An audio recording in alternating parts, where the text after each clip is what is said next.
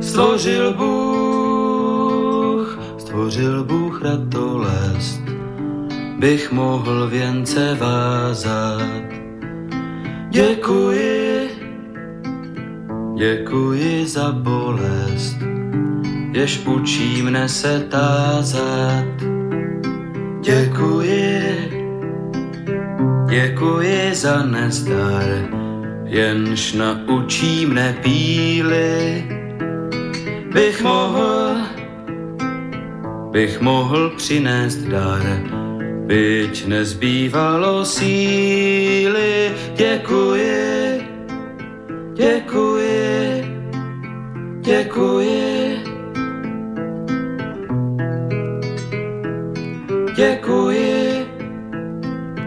Děkuji za slabost, jež pokoře mne učí. Pokoře, pokoře pro radost, pokoře bez područí.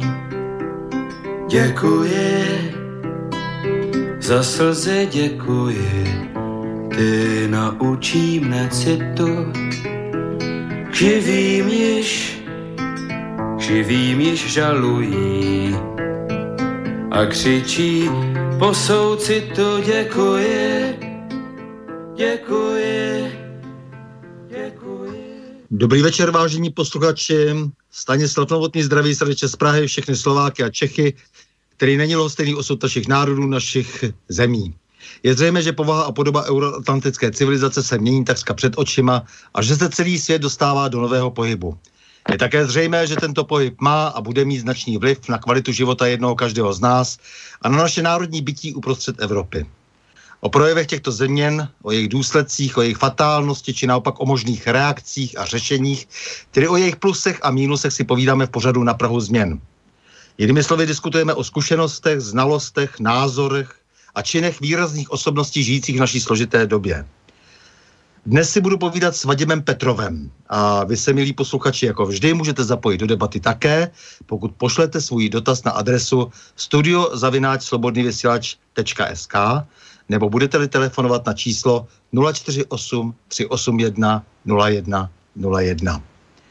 Vadim Petrov, hudebník, hudební režisér, televizní dramaturg, konzultant, pedagog, spoluzakladatel polistoporových tajných služeb, předseda akreditační komise pro vyšší odborné vzdělání, MŠMT, to znamená Ministerstva školství, mládeže a tělovýchovy, a člen Rady pro rozhlasové a televizní vysílání.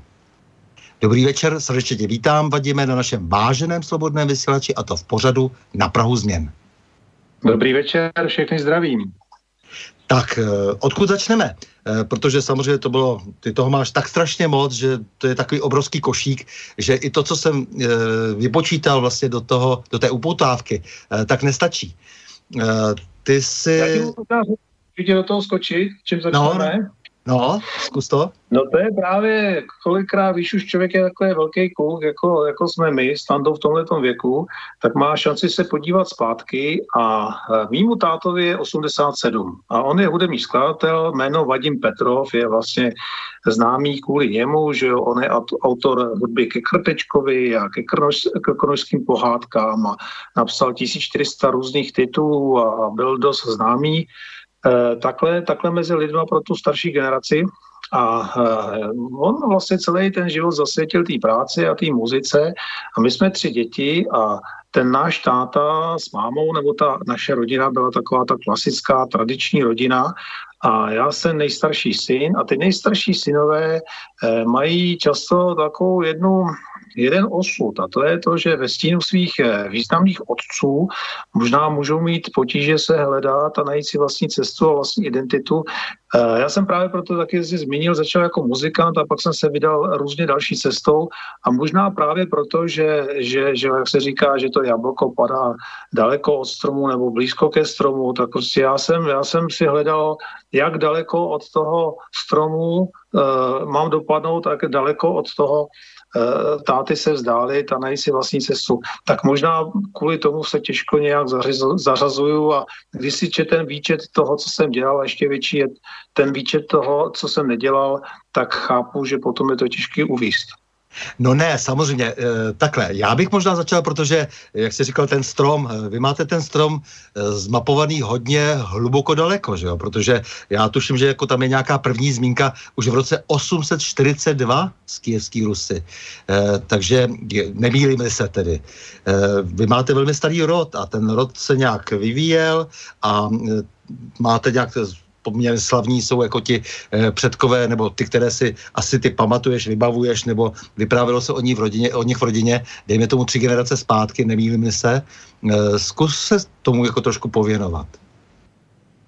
Tam je to, táta je z generace, teda, která přišla z Ruska po 17. roce, to byla taková ta, ta, ta šlechta, která by byla hnána, hnána pryč z té země, nebo když tam zůstali, tak se jim buď nevedlo dobře, tak šli dál na východ do těch gulagů, anebo skončili prostě někde, někde na, na, na popravišti, nebo někde takhle.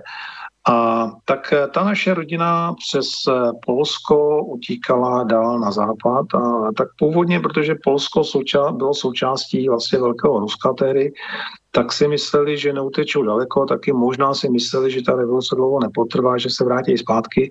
Nicméně ty Poláci zase vnímali tu naši rodinu, ty mý předky jako takový ambasadory eh, z Ruska jako bolševiky jo, a chtěli je vrátit zpátky do toho Ruska. Takže ty naši přišli tajně Olši na Těšínsku a dostali se do České republiky, pak si ten pobyt legalizovali a ten, ten můj děda, který mu tehdy bylo 17 let, to bylo v roce možná 20, protože on byl narozený 1900, tak revoluce 1917, takže to 1920 oni přišli sem, tak se s tím bratrem o dva roky starším Vasilem tehdy využili nabídku eh, Masarykovské republiky a vstoupili do toho programu na podporu právě těch uprchlíků z Ruska a začali studovat medicínu a vystudovali tady na doktory, celou dobu tady dělali praxi a byli úspěšní a oblíbení praktičtí lékaři. No a ta část ty, ty další rodiny utíkala dál, teda ty, ty byly starší než tyhle ty kluci a někdo zůstal v Paříži, ve Francii, někdo v Belgii a tetička, jejich nejstarší sestra, eh, ta, ta, ta, ta umřela v Monterey v Kalifornii někdy v 70. letech a tak celá ta rodina se takhle rozprchla. Když jsi se ptal na to, jak se moc mluvilo o tom rodu nebo ne, tak upřímně řečeno vůbec. Oni mhm. nikdy nechtěli mluvit o tom, co zažili, když utíkali z toho Ruska. A o tom rodu už vůbec ne. Veme si, že tady byl tehdy socialismus a komunistický režim a že tady byli vůbec všichni ti, ti poraděnkové e, z, z Sovětského svazu a Oni samozřejmě se snažili nějakým způsobem zneužívat, využívat, zastrašovat, pracovat s těmi emigranty, tady, protože byli v permanentním strachu, co jim ten sovětský režim může udělat. Proto, proto oni o tom nikdy nemluvili. Umřeli poměrně brzo. Takže jsme se moc toho nedozvěděli. A to, co táta, co to si říkala, co táta vlastně vykutal eh, z té rodiny, tak eh, náhodou, že, že v době internetu eh, jeho synovec, můj bratranec, nějak něco tak jako hledal po světě příbuzný a v Paříži na, našel nějakýho knížete Michala Repnina, Strýčka a ten měl spoustu hmm. dokumentů o té rodině a takhle jsme se dozvěděli. Jinak bychom o tom nevěděli snad vůbec nic. Aha, to jsem se právě dočetl, to mě strašně zaujalo, protože ty víš, že jsem šáhlý hodně tou historií a samozřejmě to, že prostě jako někdo má takové kontakty vlastně eh, historické s Rurikovci, jako, jako, jako vy, tak to mě samozřejmě pro mě připadalo velmi famózní. Tak jo, tam, tam je, to je, to je přesně ta, ta, ta, ta, ta ruská duše, nebo mám v této době se to jako špatně člověk by měl říkat s despektem, když se řekne něco rusky a ruskýho, ale... Ale jsme svobodní ale... lidé, nebudeme vůbec jako se, se bavit s těma všema malejma lidma tady, jako ne, to mě nebaví. Jasně. Dobrý. Můžeme dovolit eh, mluvit svobodně, No, eh, jasně, to je obrovská historie. My jsme teďko se ženou byli eh, v Petrohradu a, a jeli jsme prostě potom na ten sever eh, dál a to je prostě úžasná země. ono vlastně ta natura a ta litora ruská, ta ruská duše a kultura, to je, to je strašně zajímavý fenomén, element a Jenom je škoda, že to je tak jako trošku všechno jako ve stínu těch, eh, těch, těch, tý politiky a ty historie a ty naší příslušnosti, že, že člověk nemůže vlastně tak nějak eh, nebejt hrdý na to svoji rodinu, to bez ohledu na to, jak ten život, jako kde zrovna, jako v jakém režimu člověk je, tak nějaký kořeny má, jo. Ale to objevování vlastně těch předků není tak úplně jednoduchý. No právě mě pro mě, mě připadá, to, to je šílení vlastně, že se zakazují, ideologové vždycky zakazují i kulturu, že jo, a ruská kultura je obrovská, v současnosti třeba je e, na špici v kinematografii, v muzice, jako vždycky, že jo, to, to vždycky bylo e, velmi vysoko. A najednou prostě se dozvídám, že to nesmím ani říkat, že snad se mi líbí ruská kultura do velkou roli autocenzura. Já si myslím, že to ani nikdo nás moc do toho nemůže nutit. Že to je otázka vnitřního rozhodnutí, jak svobodný uvnitř budeme a co si necháme vnutit, kdy budeme mít strach, jestli uvěříme nějakým seznamům a blacklistům, který dává dohromady zase někdo jiný. Eh, čím víc informací, eh, víc informací vnímáme, máme k dispozici, působí na nás, o to více eh, jako je důležité zůstávat sám sebou a najít si vlastní cestu a, a nepodléhat těm všem vlivům, který ať zleva nebo zprava na nás působí. Přesně. Takže prosím tě, takže jak, jak to bylo s tebou? Ty nejseš totiž takový ten syn otce, to bychom po, k nějakým se možná dneska ještě dostaneme, k synům otců, jako, kteří e, ty jenom z toho, že otec něco znamenal. E, to ty nejseš. Ty jsi se vlastně, jak, jak jsi to říkal, e, nakonec sám vymezil a e, jak jsi si vytvořil svoji vlastní osobnost a nemusíš se jenom opírat o to, že e, tvůj otec něco znamenal. E, takže prosím tě, ty jsi vystudoval přesto klasickou kytaru, že? tak to je, že jo? Na, na konzervatoři Praze. Ano. A potom co? Co všechno potom bylo, jako s, s tou kytarou si trošku jako nějak víc pracoval, e, jo, snažil si se jako nějak se... Já, já, já bych nechtěl, tak, aby, aby, jestli nás někdo poslouchá, teda pokud nás někdo poslouchá, tak velice zdravím, tak abych vás neuspal, tak já to vemu tak nějak trošku možná na přeskáčku podle významu. Do 90. roku já jsem byl muzikantem. Ono tehdy být tím muzikantem vůbec nebylo špatný, protože když tak, já nic, já, já muzikant, nikdo po mně nechtěl, abych eh, vstupoval do STB, nikdo nechtěl, abych vstupoval do strany, co s muzikantem, že jo.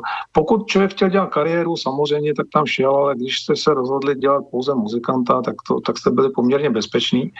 No jo, ale potom přišla právě ta, ta, ta, ta, ta, ta doba, která, eh, jak klasik říká, že že, že, že se trhlo oponou a přineslo nám spousta příležitostí, na které jsme si nemohli ani pomyslet. No. A tehdy já jsem, asi se ještě k tomu dostaneme, až se budeme bavit o tajných službách, ale já jsem přes Británii a výcvik MI5 to když tak povykládám později, jak to všechno se stalo, tak jsem se dostal na úřad vlády jako k premiérovi Klausovi na vládu České republiky do Strakovy akademie, tehdy kam on přišel a tam my jsme byli taková jednotka, která měla za úkol Eh, pracoval v kanceláři, která koordinovala tajné služby.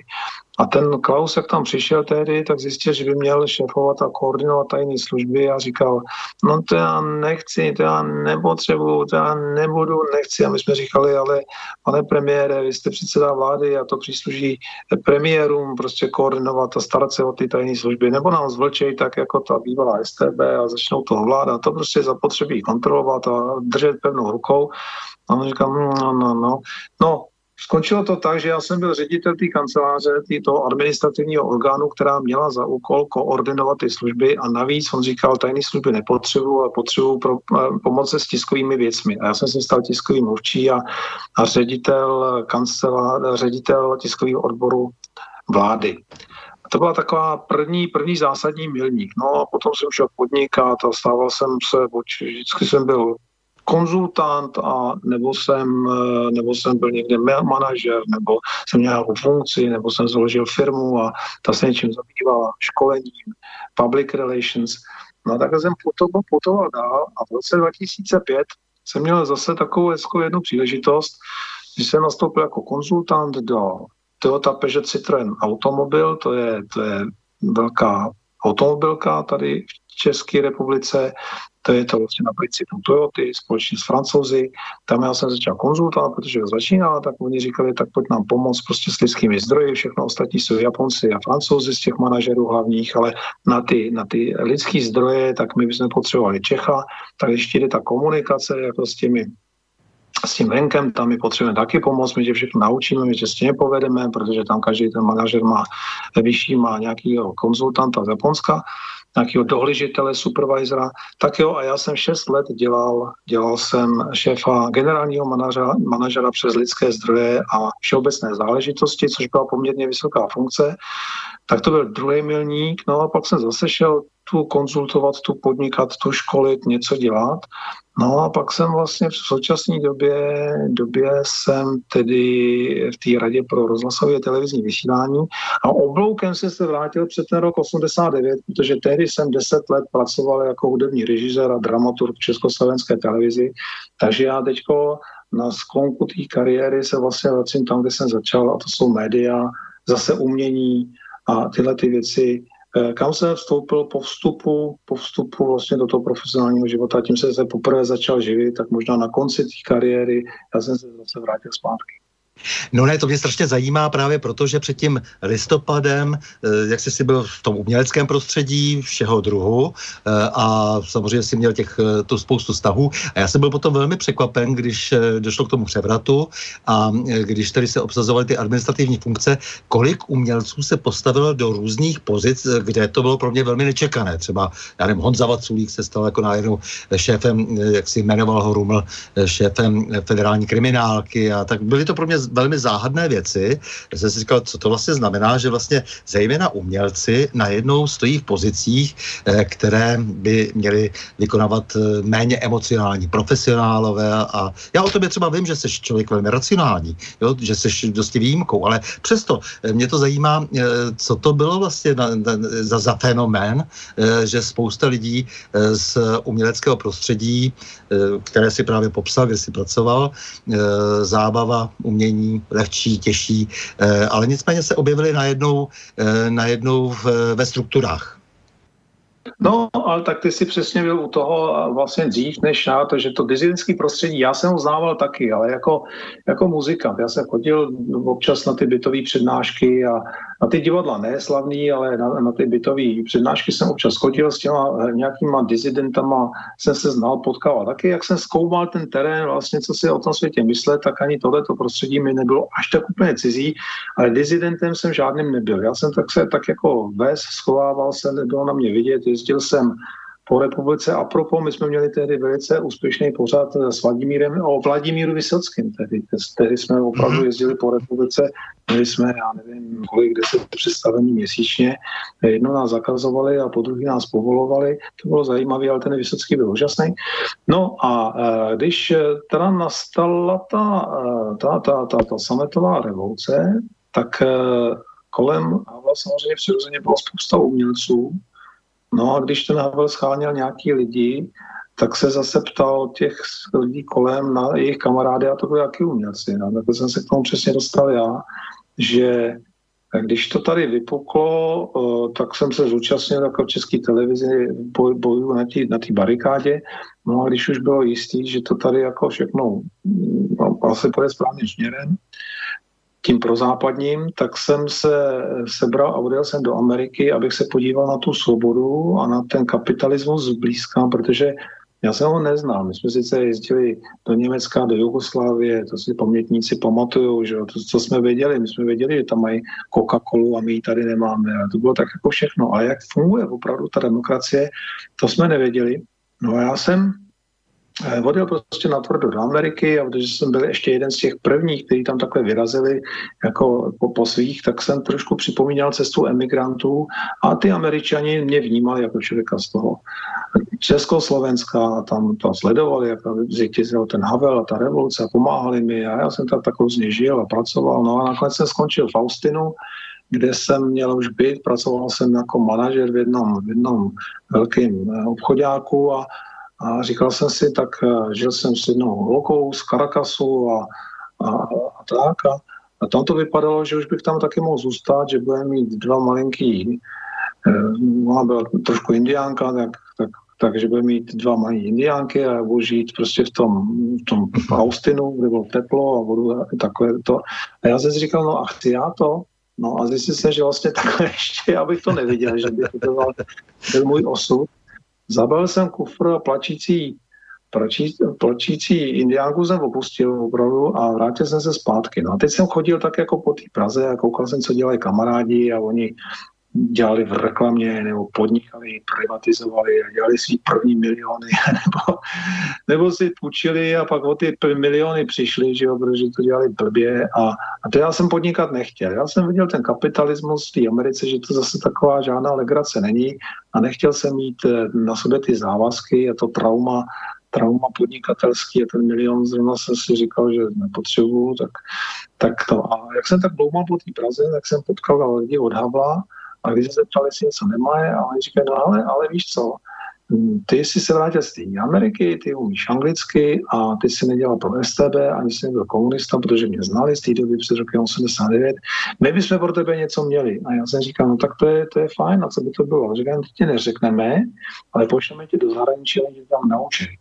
A jsem říkal, no ale dobrý, já jsem se právě vrátil, já nechci nikam jako jezdit. Říkal, ne, ne, počkej, to bude zajímavé. A odjel jsem, fakticky jsem odjel do Británie na výcvik MI5 z pravodajské mm-hmm. služby a tam jsem absolvoval ten výcvik, ale protože už jsme byli druhý sled, přede mnou tam byl Jarda Bašta a, a taková ta první výsadek, my jsme byli druhý výsadek, právě Honza Vaculík byl taky v tom prvním, my jsme byli v tom druhém, tak, eh, tak oni už budovali ty služby a my, když jsme se vrátili, tak jsme, tak jsme už si říkali, no ale musí to někdo koordinovat a založili jsme tu radu pro spravodajskou činnost, se kterou eh, jsme potom šli dál za Čalfou, premiérem tehdy, který jediný měl psát prostě ty, ty usnesení vlády a tu administrativu, ten nám napsal usnesení vlády, vláda to schválila a tím jsme se vyloupili na tom úřadu vlády, jak jsem popisoval předtím.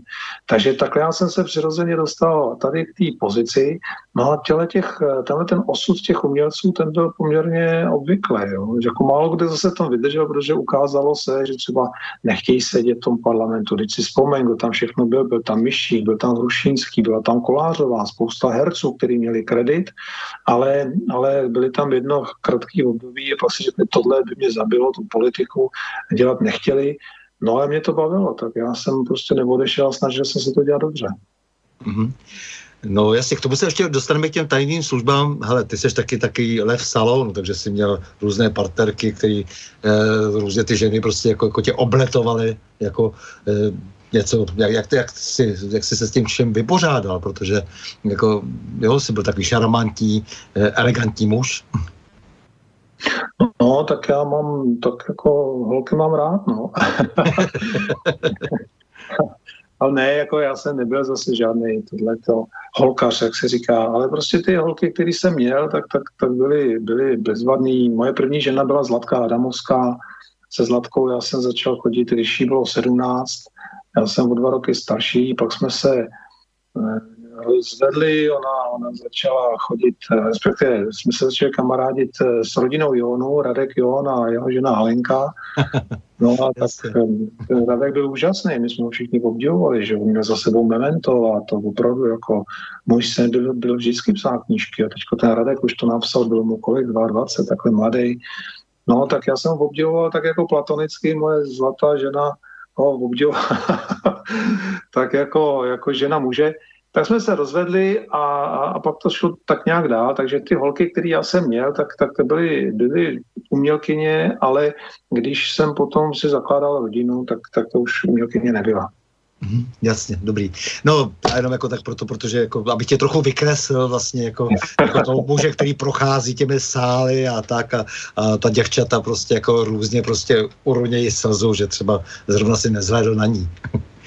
Takže tak, eh, dobře, eh, prosím tě zpátky vlastně k tomu eh, listopadu třeba, protože to si myslím, že je důležitý, protože teď si mluvil vlastně o těch službách, to bude otázka potom, jako určitě, k tomu se musíme vrátit, to je, to je téma dost důležitý.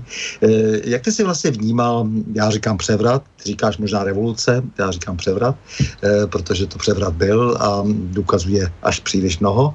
Já jsem sám se prostě pohádal s Václavem Havlem o takové věci a spoustu jiných věcí, takže jsem ty věci hodně zkoumal eh, a není, není diskuze o tom vlastně, že, že ty věci byly velmi připravené a tak dále. Byl jsem, jako když si umluvil teď o těch umělcích, velmi překvapen, jaký lidé se pohybují kolem Václava Havla, že nějaký křižan tady pohybuje eh, divizema a tak dále, prostě to prostě, nebo nějaký kantor a tak dále, ten už je po smrti. Eh, prostě mně to přišlo prostě úplně neuvěřitelné. Jako, jako ty věci postrádaly logiku, nedávalo to žádný smysl. No samozřejmě to potom dávalo smysl ve vztahu k tomu, že si taky někdo něco přeje, někdo zvenku si něco přeje a tak dále. Takže jenom, eh, jak ty se díváš prostě na, ten, na to období? Víš co, my jsme, my jsme 30 let eh, poté a v tuhle chvíli je zajímavý, což mě fascinuje, on to možná souvisí s výměnou generací, protože on se tak jako říká, že, že to je takový ten jeden věk, eh, dřív to bylo vždycky podle toho, kdy ta žena eh, rodila, tak no, to se ta generace posouvá 20, 25, teď je to možná 30, tak akorát to vychází v současné době, že vlastně ta generace trvá těch 30 let. A eh, my nějakým způsobem máme pocit, že nebo máme potřebu reflektovat to, k čemu před 30 lety došlo. Jo. Mě fascinuje, jak celkem 30 let jsme žili pro budoucnost a teď se díváme zpátky, co se to tehdy stalo. Já, já vím, když se říkám sametová revoluce, tak je to takový ten, ten obvyklý termín, te, termín ale, ale taky se dá mluvit o převratu, předání moci a, a to už je všechno interpretace. Já jsem záměrně zvolil ten nejobyčejnější, nejběžnější termín, protože všechno ostatní už je otázka, co ta, k tomu k čemu tehdy došlo před těma 30 lety. Jo. Každopádně, každopádně eh, teď jsou sociální sítě a, a, a o tom se hodně mluví a já mám poměrně bohatou komunikaci na Facebooku. To, co se tehdy stalo, my jsme otočili eh, to kormidlo z východu na západ o 180 stupňů. My jsme deklarovali, že jsme pro severo pro, pro americký, pro sever, Severoatlantickou alianci, že jsme tedy ne ještě možná Evropskou unii, ale že bychom tam rádi byli. My jsme totálně prostě otočili to kormidlo a, a celou dobu jsme to tak jako věděli a v poslední době máme e, tendenci Eh, jako deklarovat, že rozdělovat společnost, že někteří jsou prostě pro ty Američany a ty, kteří nejsou pro ty Američany, tak jsou pro ty Rusy. Jo. A najednou se stalo něco, co, co vlastně tady těch 30 let já, buď nebylo, nebo jsem to tak nevnímal. Ale k tvý otázce, jestli co, co se tehdy událo, ty si k tomu byl daleko blíž, ty to máš víc nastudovaný, já jsem zase byl to spíš jako praktik, než abych to teoreticky reflektoval. Pro mě to období bylo takový hodně nesrozumitelný, proto jsem nakonec odjel do té Ameriky a úlohu Václava Havla, když jsem teď koukal na ty eh, dokumenty, tak musím říct jednu věc, že ať měl mandát, ať měl pravdu, neměl pravdu, ale on byl jeden z mála lidí, kteří říkali, ukazovali cestu, kudy jít. A to, to teď v těch všech eh, dokumentech, které eh, probíhaly v televizích a v debatách a tak, tak mi vytanulo, že bez ohledu na to, co, eh, kam jsme doputovali, tak on tehdy ukazoval ten směr a to vlastně byla jeho, jeho historická úloha, kde bral na to sílu, jistotu, netuším, ale byl to ten, který říkal, půjdem tímhle směrem. Mm-hmm. Jo, protože pro mě jako je to docela složité, jakož eh, jsem jaksi takto uvažoval, takže pro mě to jako není nějaká reflexe po 30 letech už tehdy. Eh, jako a říkal jsem jako ty věci právě těm rumlům a, tak dále, než jsem zjistil, jak je to vlastně trochu cinklý a že vlastně ty lidi mají úplně jako jiné závazky a, a proto se chovají tak, jak se chovají a to najednou bylo trenem v oku, že jo? takže když například se dostal nějaký materiál ohledně prolomení Benešových dekretů do Telegrafu, tak kvůli tomu tehdy vyrazili Šafra v roce 94, eh, tak trošku jsem malinko toho příčinou, eh, protože jsem se opravdu hodně naštval tehdy, jako, že jo, jako za to, co už se jako teda děje. A eh, to šlo to, to Junka, Chemapol a vytunelování toho Chemapolu definitivní a, a tak dále. A vůbec jako celý ten proces, jako kdyby padají z toho faxu ty, ty, ty kauzy, prostě všechny, které se týkaly privatizace a toho začátku té takzvané transformace. Takže já v tomhle to mám mám docela alibi, protože jako už jsem tehdy v podstatě eh, za to dostal přes přesky, ale Přesto mě to zajímá prostě, jak ty lidi to reflektují teď, a zejména pamětníci, jako jsi ty, protože jsi o tři roky starší toliko, takže jsme vlastně vrstevníci, eh, tak mě to velmi zajímá, jo? jako mě zajímá role těch jako různých rodin a tak dále. Já jsem byl přítomen třeba toho, že, eh, že jakýsi Juraj Kukura z 12. zprávy státní bezpečnosti, který, eh, který náměstkoval eh, Langošovi, eh, tak chtěl zavřít tehdy dolejšího že jeho, za jeho zprávu, že běhal po letné a po ministerstvu vnitra zatvorit, zatvorit. No já jsem jako říkal prostě, co si to vůbec jako dovolujete, že jo, nebo takhle si představujete nějak tu demokracii, že teď budeme zavírat ty lidi, jako, nebo jak to bude,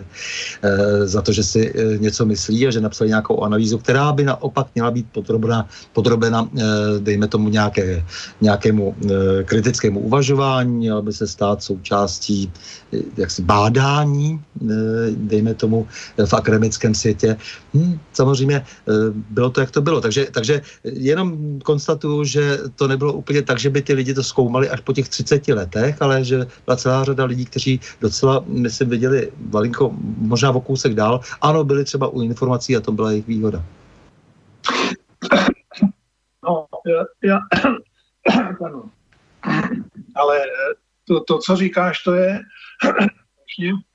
zajímavý, ale já jsem tuhle tu pozici tehdy neměl. Ty jsi vlastně i ustrojením člověk, který eh, se zabývá věci exaktně, chce se dostat na tu podstatu jejich a zkoumá, kde je spíš ta pravda nebo ne, ale já už tehdy já už tehdy jsem byl opravdu spíš ten, nebo já jsem vždycky byl ten marketér, jo. já jsem ten performer, já jsem vlastně byl, uh, já jsem se stotožnil tehdy s tím proudem a pak jsem byl ten, který Eh, eh, já jsem vlastně taky zakládal public relations v této zemi s, s ostatními kolegy. public relations je, je, je přesně to, že ty neříkáš úplnou pravdu. Ty určitou část pravdy eh, nasvítíš a část pravdy potlumíš, pokud ji vůbec znáš. Prostě, ale koukáš se na to z pohledu toho, co slouží tomu, pro koho pracuješ. Jo? Já jsem tedy pracoval pracoval pro vládu, pro Václava Kloze. My jsme jezdili tehdy po, po světě a, a říkali jsme, jak ta kuponová privatizace, jak se povedla, jak je to úspěšný. A já byl ten marketér, já byl ten, který prodával ten úspěch. Jo. Takže ty byl si v jiný pozici, ty, ty vlastně si svým zadáním, svým úkolem a, a, a svým postavením v té společnosti byl ten, který má má hledat tu pravdu, má se jí zabývat. Já jsem opravdu jako v tomhle tom, uh, jsem pořád ten umělec, že, že, že bere si částí pravdy, která, která, dejme tomu, slouží někomu, s kým já jsem se identifikoval, to byl tedy ten Václav Klaus a, a snažil jsem se v jeho duchu působit na lidi tak, aby mu dávali podporu pro to, co on v té zemi chce udělat. Takže ta pozice je jiná, ty si daleko více šel za, za tu oponu, já jsem ten, který hraje spíš před tou oponou. No, no právě, že to bylo velmi složité, protože já jsem se právě na to, když jsi byl tady tý, u toho Klauze, tak jsem se pořád ptal toho, toho uh, Rumla, což jako bylo samozřejmě nesmyslný téměř, jako kde jsou ta pravidla, alespoň ta nepsaná, jo? že to se týkalo samozřejmě té transformace, která má, to se tě to teď zeptám, jak se, co si o té transformaci myslíš, eh, protože ta má své, své dvě ještě kapitoly, to znamená privatizace a restituce a celý ten mechanismus prostě byl tehdy postupně spouštěn No a já jsem pořád jako, že, eh, jsem říkal, tak aspoň ta nepsaná pravidla, když jste se vykašlali na zákon. Mě něco, žádná nejsou. Žádná pravidla nejsou. No tak jako ten, ten učenec tehdy eh, na, na stolci na ministerstvu vnitra, že on mi pořád opakoval. Jo, takže jenom se prostě ptám, jako jak ty jsi to vnímal? Třeba dobře říkáš pozice marketéra, dobře, tak teď jsme si probrali to, že se e, jako nevracíme k tomu, jak to celé vzniklo a co se kdy v kterém e, období eh, stalo a kdo a proč a e, za čím. A teď jako je tady teda třeba tohleto téma. Tak se něco rozjelo, ty jsi zrovna u toho seděl, privatizace, restituce, transformace. No, ono to taky souvisí uh, s tím, jak je, jaký člověk je. Jo. Někomu vyhovuje, a teď tím nemyslím nic špatně, uh, chaos a prostředí bez pravidel a někdo chce ty pravidla mít, notabene jako v tvých pozicích, kdy si je měl nejenom ctít, ale měl si taky uplatňovat. To je trošku něco jiného. Jo. A uh, uh, já vlastně v tu dobu nějak ani tehdy jsem ji neprožíval přímo, že bych u toho byl, u těch kaos. Já jsem jako ty pozadí neznal. Já jsem u těch pozadí, u těch jednání, u těch velkých nebyl.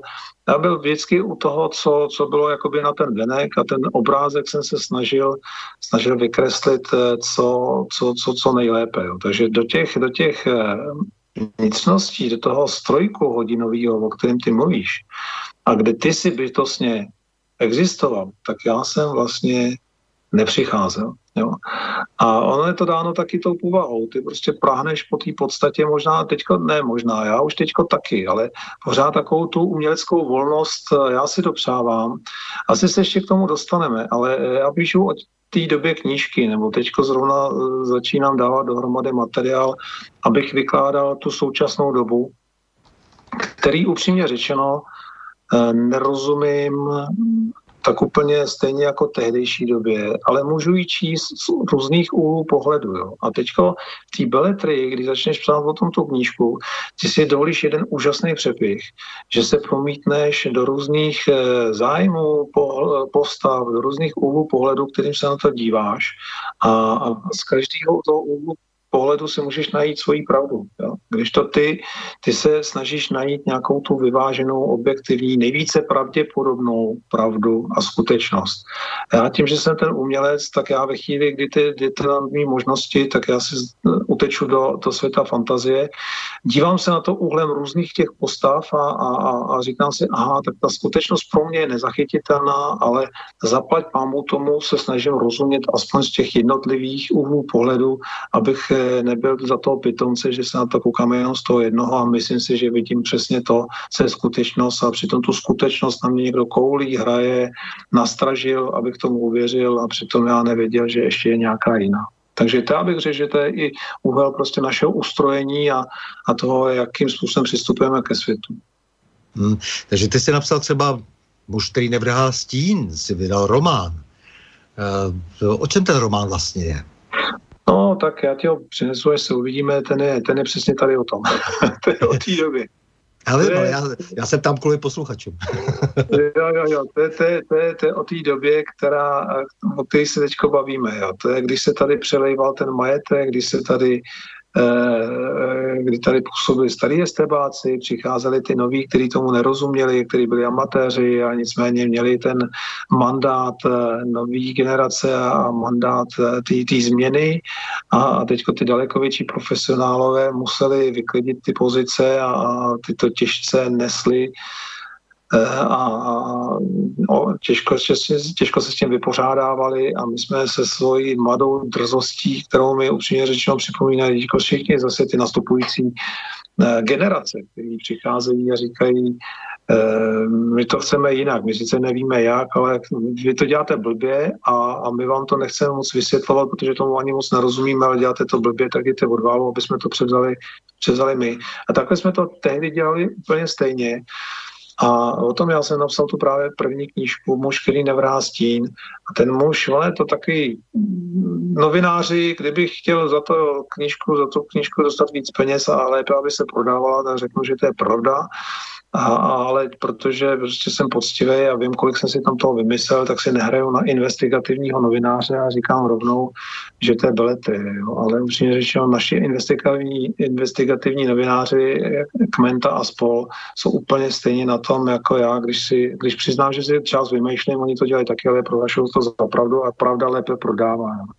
Takže, takže vlastně ta knižka je tady o tom, o tom období a muž, který stín, že, že vlastně se nikdy nedovíš eh, to kolem, kolem sebe. Že to můžeš zkoumat, můžeš se na to dívat, můžeš se tomu snažit nějak pro sebe rozumět a chraň Bůh, aby si člověk myslel, že pochopil, co zatím vším je. A v té knižce já tam uvádím spousta různých alternativ, který nesou ty různé postavy, aby, aby vlastně jsme v té hře to měli tak jako vedle sebe a ten čtenář se mohl dívat, jak se na to kouká ten či onen, jak si on tam nachází ten svůj smysl života. A, a tohle je moje výhoda, jako jsem říkal, jako umělce, že já si můžu učit tady do toho a ne nutně musím potom lpět na jednom výkladu. Ale jako to se mi samozřejmě líbí, protože já mám rád umělecké licence, jako to je velmi důležité, aby e, jsme se trošku dostali vždycky opatro, víš, v tom nadhledu, dejme tomu i v tom emocionálním nadhledu a, a to jako ty oproti těm kmentům, navíc ještě máš výhodu, že vládneš jazykem, protože já se na to nemůžu dívat, co píšou ty, ty lidi. Jo, ten, ten jazyk strašně trpí a to ty, to ty jako opravdu eh, v tom seš naprosto skvělý. E, takže prosím tě, e, ty tajné služby, teda jako tak jako pojďme k ním trošku. Víš, jako mě to zajímá, protože Jaké mají vlastně hlavní zadání, když to teď vezmeme obecně, jak se vyvíjeli vlastně a k čemu jsou dobré? Jo, sluší, sluší se, aby třeba dnes, jak už jsme jak si zjistili, sloužily vysloveně naše třeba tajné služby cizí mocnostem, jako je šéf BIS třeba e, přijímal vyznamenání za vzornou spolupráci se CIA. Já jak tomu mám vlastně rozumět? Jako je to v pořádku, jsme jenom nějak ovládanou kolonií a tak si musíme z vlastního platit vlastně lidi i proti sobě a nebo jenom předávat e, informace, které získají ti lidé. Mě to docela upřímně řečeno uráží. No, jasně. A já teď si sáhnu přesně do svého románového světa, protože já na to mám, eh, nemám jeden výklad a dokonce víc výkladů já si osvojuju a nechávám si paralelně, když možná se trošku popírají. Jeden výklad je, který dělal se naštve, tak já ti potom nabídnu jiný, abych ti trošku uklidnil, ale my jsme se tehdy v tom 89. rozhodli, že budeme patřit na západ. Naše země, tak jak je geograficky daná, tak, eh, tak nikdy nebude úplně samostatná. Nejsme Švýcarsko schovaný za horama a mající prostě v bankách spousta zlata. Prostě eh, my jsme... No, eh, aby, aby, je tam mohl, aby ho tam mohli mít, tak se také museli domluvit velmoci tehdy. Jasně, jasně. Protože tehdy, tehdy už je ty hluboký údolí nechránili, ty kantony. ano, ano, ano, ale zároveň, zároveň oni teda měli, měli lepší karty, dostali do ruky, než jsme dostali my. A my tedy jsme se v tom roce 89 vysmekli teda z té orientace na východ a řekli jsme, my chceme patřit na západ.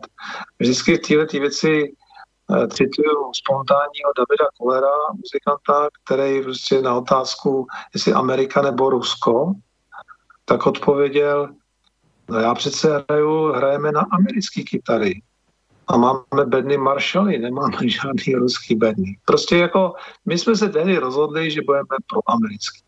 V tu chvíli, ve chvíli, v tom potom později, myslím v roce 1998 jsme vstoupili do té aliance a, a to, je, to je bojový, vojensko-hospodářský, eh, průmyslový seskupení. Sorry, prostě my tam prostě patříme, my jsme to podepsali, my jsme se rozhodli, ale teď řeknu něco brutálního a svým způsobem to tak myslím, BIS, naše kontrarozvědka civilní a ostatní útvary, o kterých se bavíme, jsou součástí tohohle, eh, tohohle této aliance a tohohle toho obraného valu, který chrání tu západní Evropu před Ruskem.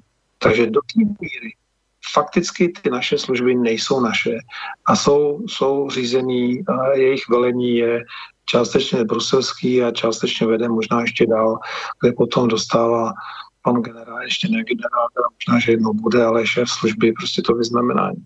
My v tomhle obchodu nejsme, v tomhle duchu nejsme objektivní a rozhodli jsme se, že patříme na západ a to jsou víceméně složky toho paktu západního.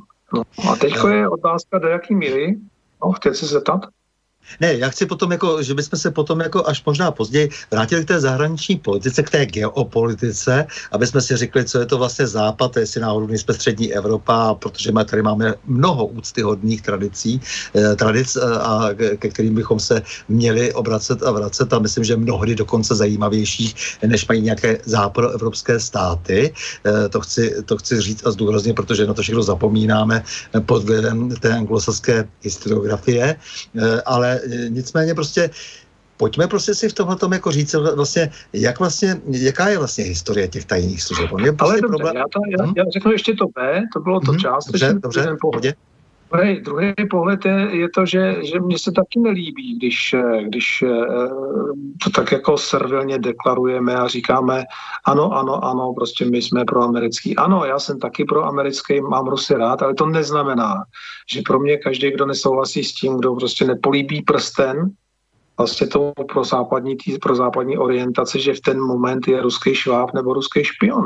To je to, co se mi strašně nelíbí. A v tomhle tom bychom měli zůstat suverénní sami za sebe, aby jsme řekli ano, my jsme se rozhodli patřit do těch západních struktur, ale to neznamená, že vymažeme svoji vlastní identitu, svoji vlastní hlavu, své vlastní prostě způsob uvažování a svý vazby, které jsme měli ať k Polákům, k Maďarům, k, k Ukrajincům, k Rusům. A to se mi nelíbí, že my se zbavujeme vlastně, vlastně, vlastně něčeho, co nám patří, co, co jsme my, to je ta, ta identita. Neznamená, že když já prostě neprohlásím o Rusech, že jsou to prostě naše největší hrozba, že v ten moment musím být ruský špion, jako že, že se takhle jako o mě mluví. Teď jsem se točil v nějakých novitách, že jsem novodobý normalizátor, že, že, že prostě chci, chci, chci vlastně tu, tu zemi směrovat zpátky do Ruska. A to vůbec není pravda. A tenhle ten, tohle to, to, to, to, to honění čarodějnic nebo, nebo ten, ten, ten hon na čarodějnice se mi strašně líbí, protože se to opakuje, jak ta historie vlastně od středověku vlastně nás dohání, tak znova a znova tě nutí nějaká část toho, to, toho, toho obyvatelstva, těch, těch našich, našich lidí, aby si řekl, přiznej, že seš náš a pokud to neuděláš, tak seš nepřítel. No ne, já s tebou v tomhle naprosto souhlasím, protože já chci, aby jsme zůstali sví. Musíme samozřejmě velmi složitě tancovat mezi těma střepama, eh, tak to prostě je, protože jsme malý stát. Nicméně eh, ta nedůstojnost toho, jak vlastně se všichni klání vždycky jedním směrem, jednou do Moskvy a po druhý prostě do toho Washingtonu nebo do Bruselu, tak ta je prostě jako opravdu ekelhaft. Jako jo. A teď jako teda to začíná docela eh, neslušně gradovat a proto se snažím aspoň připomínat to, že jaký západ, vlastně co je to západ, teď můžeme historicky rozebírat, blá, blá, blá, prostě jak jsme eh, součástí římské říše, eh, jak si eh, od nějaké doby, ale vždycky jsme se zachovali přece jenom nějaký svůj, nějaké své středoevropské vztahy, ty tady byly vždycky velmi silné, akorát, že tím, jak se nevěnuje nikdo výuce historie řádně a jak jako je oslabena ta eh, výuka historie na všech stupních škol, k tomu se určitě ještě potom dostaneme vzhledem k tému postavení e, i na ministerstvu školství, e, tak e, vlastně se vytratilo úplně tohleto povědomí, že my jsme tady vlastně měli úžasnou infrastrukturu, která spojovala země tehdejšího Rakousko-Uherska,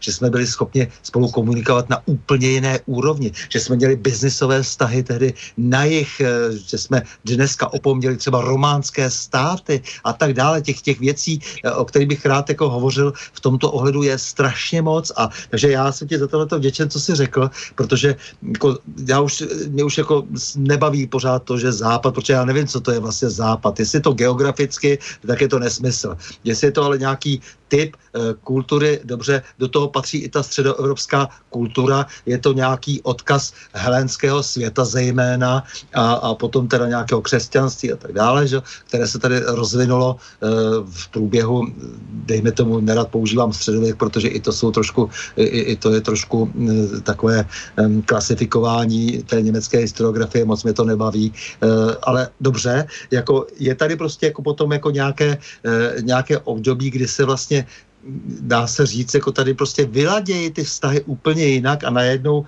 teď e, všichni e, skočejí úplně na tu druhou stranu, jo, po, po tom 20. století. A to mi vadí.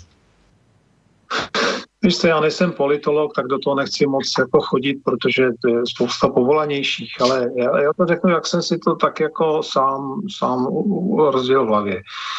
V průběhu 20. století, když ten eh, svět eh, zase byl šílený, ale nevím, jestli to mám přirovnávat rozpadu římského impéria nebo, nebo, nebo nájezdu Tataru, nebo chodit tak hluboko do minulosti, ale prostě 20. století bylo šílený, tak se ukázalo, kdy ta Evropa nebyla schopná se postarat sama o sebe, že eh, vždycky vytáhli z Brindy, tu Evropu vytáhlo z Brindy USA, Amerika. Prostě ta Amerika sehrává od té doby roli toho, toho celosvětového policajta, teďka nepůjdu chodit do Afganistánu a Blízký východ, já nevím, kde si co si, ale zůstanu v té Evropě. Takže ten svět je, je rozdělený na to, že ten, ten Američan si řekl, dobře, tak já to tak budu hrát, tam, kde to je pro mě strategicky důležitý, tak já si tu roli nechám. A svým způsobem i teďka v té Americe za doby panování v vozovkách Donalda Trumpa se, se, se, se, se říká, co je tady víc důležitější, dělat toho světového policajta nebo se starat o to, jak to tady máme doma a, a kolik nás to všechno stojí a, a jaký my máme vlastní starosti a jižní hranice a, a imigranti a, a vůbec vlastně jak dál s Amerikou. No a teď i ta role té Ameriky v tom světě možná se mění, ale upřímně řečeno, já jsem přesvědčen o tom, že Amerika, ať pustí svůj vliv kdekoliv nebo oslabí tak si ten vliv ve střední Evropě bude chtít nechat, protože jsme na hranici mezi tím, tím eh, východním světem, tím, tím ruským a mezi tím, eh, mezi tím západním a ty američani si myslím tady, tady budou hrát svou roli. No a v tomhle duchu my jsme, my jsme prostě proamerický, my jsme jako se přihlásili a ta Amerika řekla ano, jako jste naši a my říkáme ano, jsme vaši. My jsme se zastoupili s váma a takhle já si myslím, že, že vlastně je to i svým způsobem pořádku, ale zpátky k tomu, co ty říkáš, a o čem jsme se bavili, to neznamená, že se máme vygumovat, vyzmizíkovat a že bychom měli zapomínat aspoň na to, že, že, že vlastně ten eh, náš svět a ta naše historie je složitější a něco, co co je nám vlastní, se rodilo tady v tom středoevropském prostoru a neměli bychom jako to, to zapomenout eh, protože staré historické lajiny se nedají zapomenout, jako vidíš, jako obrovskou roli do posud hraje Limes Románum, že jo, a eh, když teda jsme u toho Říma, eh, tak pořád hranice na Rýnu a na Dunaji sehrávají obrovskou roli prostě v, té, v, této, eh, v tomto prostoru. Ale jako nicméně pojďme prostě ještě jako k tomu, jako jsme začali u těch tajných služeb, já se pak ještě trošku vrátím k tomu listopadu, pak přejdeme někam jinam už jako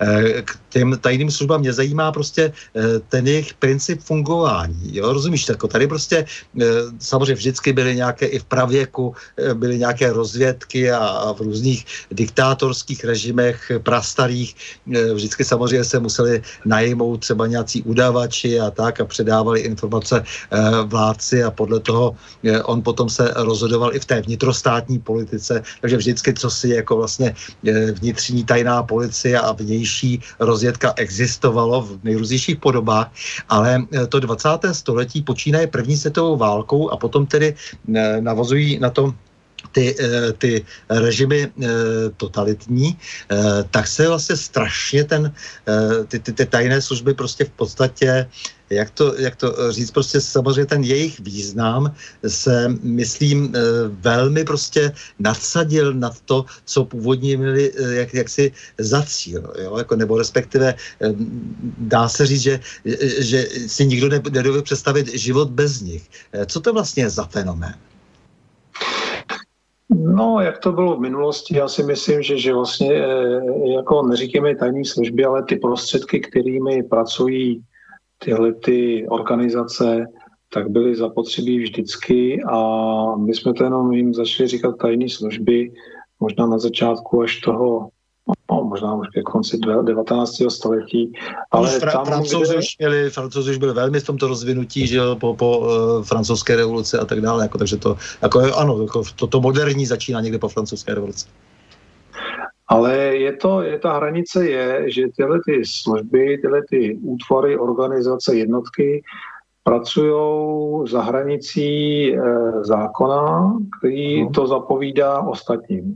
Jo? Jako odposlouchávání, vydírání, e, nasazování, e, i, i co se týče morálky a etiky, tak eh, ty tajné služby ze zákona mají umožněno používat, používat prostředky, které jsou nedovolené těm ostatním. To je jediná vlastně změna proti, proti práci třeba novináře nebo diplomata nebo, nebo obchodníka, který, který taky používá všechny možné prostředky pro to, aby prodal nebo dosáhl svýho, ale ty tajné služby ze zákona ještě mají na to teda prostředky toho státu a stát jim říká, vy můžete dělat to, co jako ty ostatní nesmějí a za to eh, vy máte úkol a máte zadání od nás, od společnosti, od státu, eh, nás ochránit a zajistit bezpečnost. Tak to je jediná, jediný rozdíl a jediná hranice, Eh, kde ta tajná služba opouští ten normální, normální občanský prostor a dostává se do toho tajného území, kde ten stát jí dává ty kompetence, aby mohla dělat něco jiného, co ve slušné společnosti v úvozovkách, řeknu, se nepatří a nedělá se. Mm-hmm. Ne, je, je ten problém, protože že ty tajné služby, zejména samozřejmě e, v Sovětském svazu, v nacistickém Německu, ale celé řadě dalších e, režimech, e, prorostly vlastně dosti důsledně společnost a vlastně, ať už se potom změnily ty režimy jakkoliv a říkali si, že jsou demokratické, už se jich nedokáže nikdo zbavit. Je to taková, je, je, je to cosi automatického. Jo? Přestože všichni vědí, že dochází k těmhle těm procesům toho typu, o kterém si mluvil, e, že se e, vlastně tímto způsobem způsobem eh, dovoluje eh, překračovat všechno možné, eh, co je naopak garantováno v ústavách co vlastně má znamenat jako tu garanci toho svobodného, té svobodný, svobodné výměny informací při té svobodné politické soutěži a samozřejmě nebudu se ani bavit o rozvědkách, protože ty vždycky samozřejmě porušují zákon toho státu, ve kterém působí. To je automatické, to je samozřejmé, protože chci vědět něco o tom státu, ale vždycky to je samozřejmě pro toho druhého obyčejná špionáž, která se trestá nejtvrdšími tresty. Ale zajímá mě prostě to, že je to taková samozřejmost, že no tak jasný, zakládáme stát, měníme to nějak, musíme mít tajné služby. Jo? E, a, mimochodem, e, ty jsi to tam trochu naznačil, ta teatrálnost, jako, jo, jako zároveň toho všeho mě vadí, jako jo. Protože když už tajné služby, tak by měly být opravdu tedy tajné. to znamená, že se o nich ani nemluví. Jako, no se ale může vyvíjet, víš, ta práce. Ono se to, já jsem tak nad tím přemýšlel, nad tou zprávou, Bezpečnostní informační služby, kterou teď vydala za minulý rok a tam eh, ta její věři, veřejná část, tam se hodně mluví o tom nebezpečí eh, ruských tajných služeb, desinformacích, eh, informačních operacích, které tady probíhají o Číně, o, o tom, o tom, o tom, o tom. A spousta lidí to rozčiluje a říká, no dobře, tady operují přece i CIA, a tady operují Němci, a tady operuje kde kdo, a proč ta zpráva o nich nemluví? No tak nemluví, protože ona Ona mluví za ten tábor, ke který jsme se přihlásili. A zároveň i to, že říká samo o sobě, je, může být nějaká spravodajská práce. Je to nějaký signál, který se vysílá jak těm Rusům, tak zároveň do Washingtonu, aby, aby viděli, že jsme bdělí tady a že prostě udržujeme se v pohotovosti. E, u těch tajných služeb nikdy člověk neví, Eh, když vidí jejich činnost, co je zatím ve skutečnosti a můžeš se jenom vlastně domnívat, interpretovat, můžeš, můžeš to zkoušet různými způsoby si vyložit, což je taky nejlepší to udělat, ale zjistí, že ten výklad prostě není jediný. Co se týče ještě toho, toho jak pronikání služeb do společnosti, Těžko říct, eh, co, je, co jsou služby. Tam jsou nějaký, eh, nějaký eh, důstojníci, kteří řídějí spolupracovníky. A ne nutně agenty, ale mají si informátory, mají svý lidi, kteří jim něco říkají, buď dokonce zadarmo z ideových důvodů, nebo za úplatu, nebo, nebo je dokonce je můžu vydírat. To jsou právě ty, ty, ty nástroje těch tajných služeb. Ale upřímně řečeno, oni nepronikají ty tajné služby jako do té společnosti. Ta společnost je integrovaná lidmi, to je jedna, jedna velká, jeden velký ekosystém. Prostě někdo u něčeho je, někomu to řekne z nějakých důvodů, buď si hraje svoji hru, nebo chce někoho poškodit, nebo si chce vydělat peníze, nebo něčemu věří. A ta společnost, takhle to je jako jakoby džungle. Proto říkám ekosystém, jedna, jeden eh, potřebuje druhýho, zároveň možná někdo jiný, někoho jiného požírá. Není to nic hezkého, ale ty tajné služby, vlastně si neberou v tomhle servitky. To je jediná věc. Oni si odstranili eh, takovou tu, um, tu, tu společenskou nadstavbu a oni to dělají natvrdo a taky natvrdo těchto kategoriích uvažují.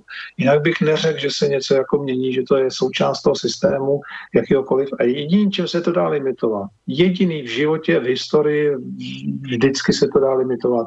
Jedině penězmi, který do těch tajných služeb sypeš. Jinak není možný jako je jakkoliv efektivně kontrolovat, protože nikdy nevíš s tou jejich zkušeností a, a výbavou a, a výcvikem, co dělají, kromě toho, že ti něco ukazují a předvádějí, ty něco vidíš, ale to neznamená, že to, co vidíš, je podstata toho, co, co někdo, nějaký člověk, řídící jednotka nebo kdokoliv ve skutečnosti dělá a dokonce někdo zvenčí, kdo vlastně eh, se eh, jaksi eh, naboural do té služby a tak dále. Takže te, ta hra je nekonečně složitá, jako to s tebou naprosto souhlasím. Ale líbilo se mi, že jsi říkal, jak, jak si tomu Klausovi říkal tehdy, že je potřeba kontrolovat a e, nicméně sám uznáváš, že je to velmi komplikované, protože nějaké živé operace, živé svazky předkládat jakým, jakýmsi mm, parlamentním strukturám, kde, kde ti lidé zápasí o politickou Eh, moc a použijí cokoliv. To jsme zvyklí na to, že použijí jakýkoliv prostředek, tak je v podstatě nesmyslné. Teď si vím, co se děje s odposlechy. Teď ty odposlechy, který eh, se nasadí, jak je to policie nebo, nebo, nebo tajné služby, tak prostě někoho odposloucháváš, třeba ti to jako ten, ten státní zástupce nebo kdo ti to povolí, a, ale pak se to dostane ven, ty už se nedovíš, kdo to pustí, ale ty, ty škody, který to napáchá třeba na, na těch lidech a na jejich rodinách, ty, ty jsou třeba nevratní. Jo? A to jsou hrozný věci, které se dějou a to, to, to jako nedohledáš. Je to porušení zákona, je to porušení etiky, je to porušení eh, všech jako pravidel lidského nějakého soužití, ale zároveň je to i způsob boje. Že? To tak, to, tak prostě je. No. Jasně, no to je ten problém, že, že to tak je a že eh, v té malé velikosti naší republiky, v tom malém počtu obyvatel bychom eh, se měli, a já si myslím, že to Češi docela umějí, eh, bychom měli se naučit instinktivně tušit nebezpečí, protože poslední době tady bylo několik eh, myšleno nápadů úžasných, jak, jak si například budou přímo vystupovat eh, lidé z tajných služeb eh, před soudy, protože přestože budou opatřovat si důkazy eh, nezákonně tak dále. To už jako zachází docela hodně daleko a nerad bych, aby jsme se probudili v časech nějakého NKVD nebo gestapa.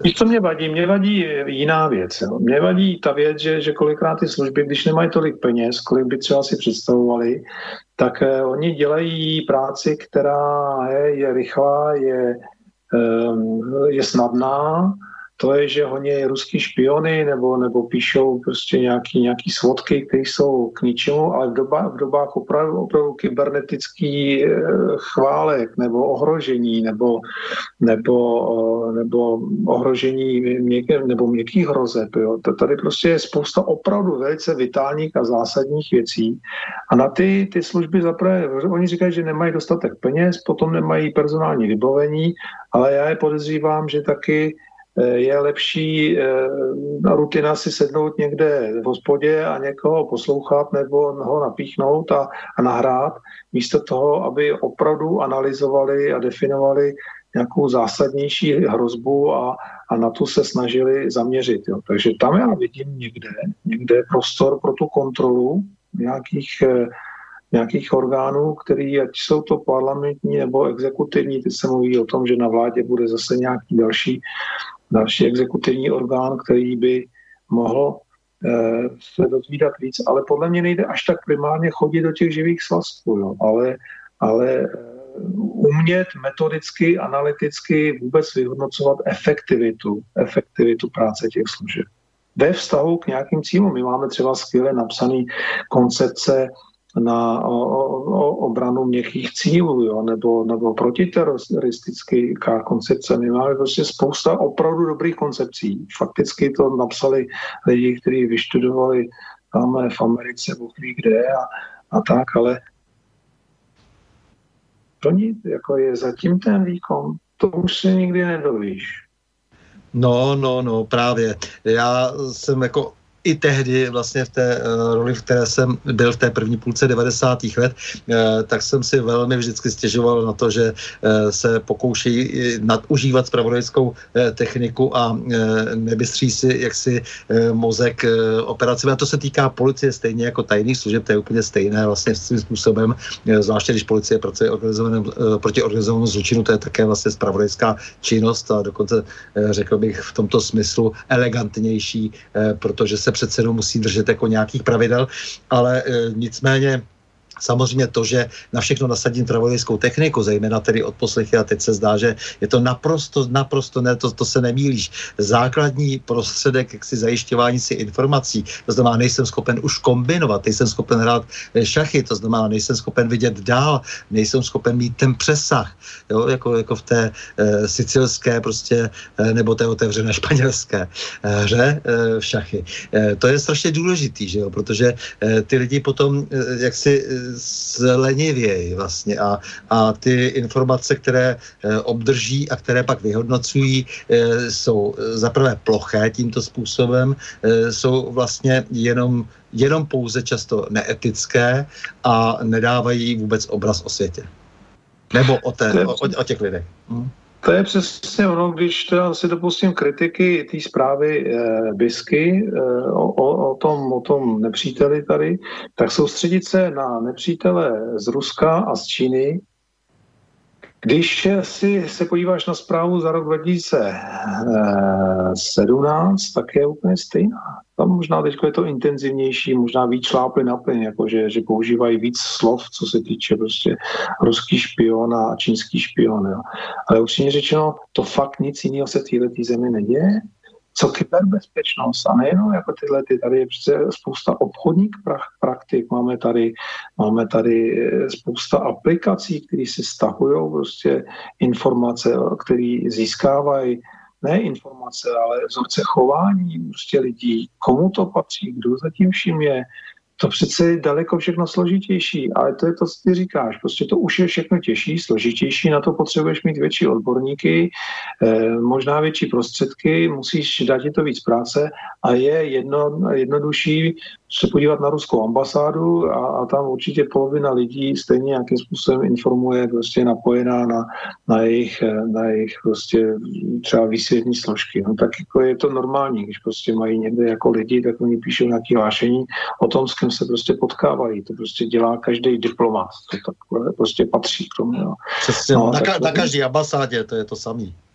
Přesně tak. No, takže když se soustředíš tady na to, tak uvidíš všechny špiony, jaké můžeš, já nevím, co s nimi, jaké můžeš kontrolovat, sledovat a, a můžeš si užívat vlastně tu tajnou službu, jo. Ale možná, že právě ta ty hrozby eh, jsou někde ještě jiné. Možná, že to je v té zprávě, v části zprávy, kterou jsme nečetli, která je tajná a možná, že vlastně tohle je jenom takový šidítko pro nás, aby jsme si mysleli, že ty teda Rusové a ty Číňani je to největší nebezpečí a možná, když budou chtít být pozitivní a optimistický, tak ty skutečný velké hrozby obsahuje ta tajná část té zprávy nevím, prostě pro mě prostě tady mizí prostě až bilion uh, korun uh, ročně uh, v jiných rozpočtech a je to nez, těžko zdůvodnitelné, ať už to jsou banky nebo to jsou nadnárodní společnosti, docela bych viděl tady někde problém jako docela zásadní, protože je velmi zřetelný, velmi viditelný a popsat mechanizmy, kterými se to děje, eh, protože to není jenom vždycky tak, že to je na dividendách, eh, to by mě docela bavilo, kdyby to někdo uměl. No, to je, to je právě otázka, je otázka, jestli jsme tomu mohli zabránit v těch 90. letech. Ve chvíli, kdy otevřeš Možná kdyby byly ty pravidla, po kterých eh, ty, ty si volal a voláš a chyběly ti, tak možná, že by se to nestalo, ale kdo to uměl tehdy ty pravidla napsat, definovat. No prostě tehdy, tehdy jsme se otevřeli a co mě má tady nějakou strategickou hodnotu, ať jsou to prostě komodity jako suroviny, ale ať jsou to třeba radiokomunikace, ať je to voda, ať je to podnikání, že jo, hlavní, hlavní naše prostě podnikatelský, průmyslový eh, oblasti, tak to už, už nám dávno nepatří. 80% ekonomiky a ty strategické, říkají odborníci, nám prostě nepatří. Si rozebral ten nadnárodní kapitál a ten nadnárodní kapitál není taky prokazatelný. Ten cestuje po světě, ten prostě chodí za příležitostí. No. V tom 90. roce přišel jsem, vybral tady, co, co, co mohl a používá to dál a zase někde jde. No. Teď si vím, jak to bylo třeba eh, teď, když půjdu těch strategických věcí do těch, těch obecnějších. Jo. Pařížská, že? Pařížská, to je slavná ulice v Praze, krásný domy, eh, který, který eh, patřili židům, který skončili v koncentráku, tak v té době má stát, restituenti se třeba neobjevili no, tak eh, tam jiný barák eh, není, tam nepatří Čechům. Jo. Vždycky koupil to ten, kdo měl na to peníze a takhle to bylo se vším. No, no jaká Já to myslím... byla báječná příležitost prostě pro korupci na pražském eh, magistrátě na Praze jedna, že? No jo, no, tak to byla ta doba, kdy jsme se teda jako otevřeli a to, co říkala tehdy ta vláda, že jo, první, první vlády říkali, my, se, my potřebujeme ten, ten státní majetek privatizovat. No, tak hold se to do nějakých rukou dostalo. Cynicky řečeno se dostalo do těch rukou, který měli dost síly, aby si to urvali. No. A tak to je od té doby je. Prostě my, kteří jsme e, nebyli tak agresivní, nebo jsme to nechtěli, nebo jsme nevěděli, nebo tu příležitost jsme neviděli, ale je spousta lidí taky, kteří ji viděli, jenom to prošvili, protože to neuměli. Je spousta, který, který prostě ty banky e, jako jim dali ty půjčky a oni s tím podnikali a neuměli to a prošvili to všechno.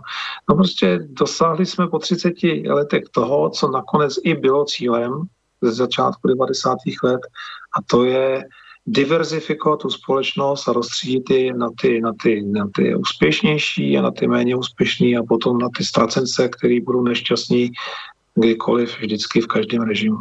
Jo, rozumíš, já jsem tady chtěl budovat stát já jsem byl strašně překvapený, že vlastně se všichni pídí jenom za těma prachama. Jako já jsem si říkal, co, co tohle, to my tak přece budujeme stát. Než jsem zjistil, že o to jde opravdu málo komu. Takže to mi bylo potom tak docela líto. No. No nic, eh, já bych jako možná, aby jsme ještě k tomu 17. Eh, listopadu a vůbec, aby jsme se potom pohnuli dál, tak já jsem se tady připravil eh, pár nějakých příspěvků a protože ty seš muzikant, tak jsem si říkal, nebudeme pouštět muziku dneska, vědeme se třeba tomu mluvenému slovu a já bych poprosil Borise, jestli by mohl pustit vstup Miloše Kopeckého z května 87 a to z jednoho důvodu, protože mě ten Miloš Kopecký fascinuje, protože to byl vlastně geniální herec a a on v tom 87. už roce, tedy jak si před všema, jako vlastně řekl něco dosti podstatného a něco velmi sebekritického a e, velmi pokorného. A to se mi strašně líbilo, protože e, to potom pro mnoho lidí právě z tého tvého oboru, já jsem schválně vybral e, samé kumštíře, e, nebylo prostě úplně typické. Takže já bych jenom poprosil o ten kraťonký vstup toho, e, toho Kopeckého. Čím vám mohu udělat radost? Že mi odpovíte na pár krátkých otázek, ano. Prosím, to je indiskretní? Ne, ne. ne neexistují indiskretní otázky. Existují pouze indiskretní odpovědi. Tak já začnu, můžu? Prosím. Pane Kopecký, před časem jste oficiálně jako první vystoupil ve Svazu českých dramatických umělců s velmi otevřeným a podnětným projevem, který byl mezi lidmi velmi dobře přijat. Můžete mi říct, co vás k tomu tehdy přivedlo? Nejlepší je říkat pravdu, je to nejstručnější a nejlepší. Já jsem zbabělec a celý život jsem se bál. Bál jsem se 40 let, co otevřeně přiznávám. Já mám dokonce tolik odvahy, že pro, na sebe prozrazují, že jsem zbabělec. Bál jsem se. A jednoho dne věděl jsem, že jsem taky spolutvůrcem toho slavného dneška. Jo? Té přítomnosti, která mi tak hrozně neseděla. Já jsem tedy spoluviníkem, jak o tom, kde si už mluvil. Eh, jenomže ten podíl viny je u každého jiný a jinak závažný. Můj byl ten, že jsem pasivně hm, jel v tom vlaku a nic jsem nedělal ze zbabělosti a ze strachu. No ale eh, to není dobré. Jednoho dne jsem si řekl, že to je iracionální. To nebyla ne, promyšlená úvaha, to nebyl plot, to, že tam jsem šel na ten proslov. To nebyl ne, plot nějaké úžasné rozvahy anebo konspirace, ne. To byl prostě... Já, já, já jsem primitiv, v podstatě jsem příšerně inteligentní primitiv, toť vše. A jako primitiv jsem dostal ten impuls, tak jsem si... A dostíš Milouši, já si říkám Milouši, dostíš Milouši z té zbabělosti a když se zbabělec vzchopí, tak pak to stojí za to, víte, to je taky fakt. Je to určité vítězství, takže ta moje poradická odvaha sem tam má o to větší cenu, protože to znamená překonat tu zbabělost. No a já bych to možná ještě vzal chronologicky, jako pak se k tomu vraťme potom, potom ke všemu dohromady. Ivan Mládek eh, před pár lety se vyslovil také k 17. listopadu, ale až před pár lety. Eh, tak já bych poprosil toho Ivana Mládka. Myslíte o revoluci? no nic, pořád nikdo nechce slyšet, že to vlastně byla Gorbačová eh, záležitost, že, jo? že iniciovaná KGB z tebe a je to přesně jasný, Zivčák, že jo, jejich člen to vlastně celý vyprovokoval. Estebáci přivede studenty do národní třídu, že jo. Takhle to vidím já, jinak to nemá vůbec logiku. A je to, já myslím, že to bylo v pořádku, aspoň to proběhlo všechno hladce. Oni chtějí udělat pěrestrojku, děti, to celá, celá garnitura první politická vůbec s kapitalismem nepočítala. Těště Havel v prosinci 89 řekl přece, že kapitalismus v Československu nepřichází v úvahu. Hmm. Chtěli opravit e, socialismus. Že? No a já bych potom jako z loňského roku ještě zařadil Jaromíra Štětinu, to je onen muž, který tak asi zhruba za svůj život čtyřikrát převlíkl kabát, eh, což mě fascinuje. A páří se teď zase opět rozhodně a to bylo loni. Dobrý den, tady jsem stál před 29 lety, přišli jsme s Albertova s původem, hluchavky a policajti byli spojovány tady v ulici Karoliny Světlé a v ulici Oršilské náš průvod rozdělili, udělali ten kotel, kde potom e, účastníky demonstrace zvládli. My jsme tenkrát netušili, že po 29 letech budeme mít STBáka, premiére. Nějak se nám ten listopad s velkým vlastním No a ještě na závěr z letošního roku, z listopadu, Marek Vašut. Já jsem věřil, že se dožiju změny poměru, ale typoval jsem to, dejme tomu, na takový rok 2000. A myslím, že to zaskočilo nás všechny. Jediný, koho to nezaskočilo, možná byly ty trošku věřím tomu, že v pozadí byli ty nejchytřejší KGBáci a STBáci, protože v tom Sovětském svazu si ty eh, naprostý elity, které měly přístup k informacím, uvědomovali, že prostě sovětská ekonomika je neudržitelná. Ty lidi měli všechno, měli moc, ale nemohli si ji užívat, nemohli si užívat ty peníze. Tak podle mě tím hlavním motorem prostě byla privatizace komunismu, což se myslím těm nejchytřejším v pozadí protože ty nikdy odsouzení k ničemu nebyli a nebudou, že se jim povedla. Takže na Prahu změn s Vadimem Petrovem a prosím tě, eh, jen tak jako letem světem a potom už se věnujeme zase jedním tématům, ale chtěl jsem nějak pustit eh, tenhle ten, tenhle ten sestřih eh, těch vyslovení se vlastně těch umělců, protože jsou citliví, emotivní, potřebují trošku k tomu vždycky víc času, protože samozřejmě jsou vždycky závislí na těch státech a vždycky jsou trošku v tom postavení prostě těch, kteří slouží moci, ale já jsem prostě prostě byl nadšený tím, co řekl třeba ten Kopecký. Samozřejmě Štětina není ten umělec, ale to je ten umělec spíše eh, v převlíkání těch kabátů, protože jak si konec konců udal mojí kamarádku Šárku Neumannovou, eh, že podepsala chartu a pak začala vyjíždět za první zprávu státní bezpečnosti eh, a pak se nechal zase převerbovat do tady Sovětského svazu, jezdil do míst, kam nikdo jiný jezdit nesměl a najednou prostě se tady se hlásí, jak hrdině šlapal v průvodu z 17. listopadu. No a tak samozřejmě Marek Vašut je takový člověk, který, který se mi líbí v tom, že se snaží mít ještě nějaký nadhledy při tom všem, eh, při tom všem, že samozřejmě patří do nějaké branže a je příjemné, že vždycky zůstane originální a svobodný. Tak jenom tak, jestli máš tomu nějaký komentář. Já bych možná začal od toho Marka Vašuta. My jsme někdy zhruba v tom 87. roce Eh, jak jsem hrál to Vysockýho a jak říkám, to bylo hodně úspěšné představení, tehdy se Susanou Talpovou a Standou Oubramem a ještě s druhým kytaristou Jardou Hudcem jsme hráli takhle ve čtyřech a jezdili jsme po republice a jezdili jsme taky eh, občas nás, vždycky nás jako jako chválili, ale potom někde nás naprášili, tak nás potom zakázali, ale pak jsme jeli do Milovic zpívat ruským vojskům a ty nás, nebo sovětským vojákům tehdy, ale oni možná nám nerozuměli, protože my jsme zpívali česky, ale ale dali nám prostě plakety a medaily a od té doby už nás se to PKS, Pražské kulturní středisko, neopovážilo zakázat. A my jsme potom udělali jeden velký koncert eh, v Domě kultury, bylo to narváno tamhle v Nuslích nahoře, v tý, to, to, to nebyl starý ten dům, prostě bylo takové exkluzivní prostředí. A protože Marek eh, taky toho Vysockého zpíval, tak já jsem říkal, Marku, tak pojď si zaspívat s náma a pár písniček ten Marek Marek tam má, vidíš, kdybys to říkal dopředu, že já jsem zrovna tuhle jsem narazil na jednu nahrávku, kde, kterou zpívá Marek, tak to jsme tam mohli dát, to je škoda. ne, nejseš tady, nejseš naposled na Prahu změn. tak když tak to bychom mohli vrátit do hry, protože to je strašně zajímavý. No a ten, eh, tak, tak, takže ten Marek vlastně tak nějakým způsobem taky se snažil, snažil v tom orientovat, vyznat se a tehdy do té Ameriky, když já jsem odcházel, tak jsme odcházeli vlastně společně společně v tom roce 90.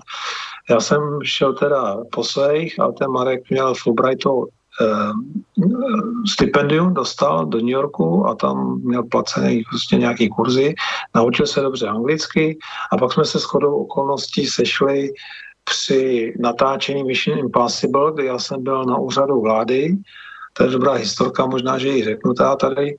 Na úřadu vlády a zrovna Dáša Mrázová, která byla ředitelkou kanceláře předsedy vlády, já jsem byl zástupce ředitele kanceláře předsedy vlády, tak jsem měl zrovna jako službu a volala mi nějaká paní a říkala, já, prostě my jsme si tady pronajali Lichtenštejnský palác a teďko ten úřad vlády, tehdy, ty peníze, za které jsme si to měli pronajmout, tak navýšil a toto my s tím nesouhlasíme to jsou úplně jiné podmínky, než za kterých my jsme přišli. Já jsem říkal, no dobrý, já o tom nic moc nevím a tak, tak pojďme se na to. A, to a on říká, just moment a, a jako, chvilku, chvilku to a předala mě, někoho, já vám někomu předám a říkala, tak a, a tam se ozvalo, tom Cruise speaking. A tak, tak to se dal Tom Cruise, protože on byl spoluproducent toho Mission Impossible.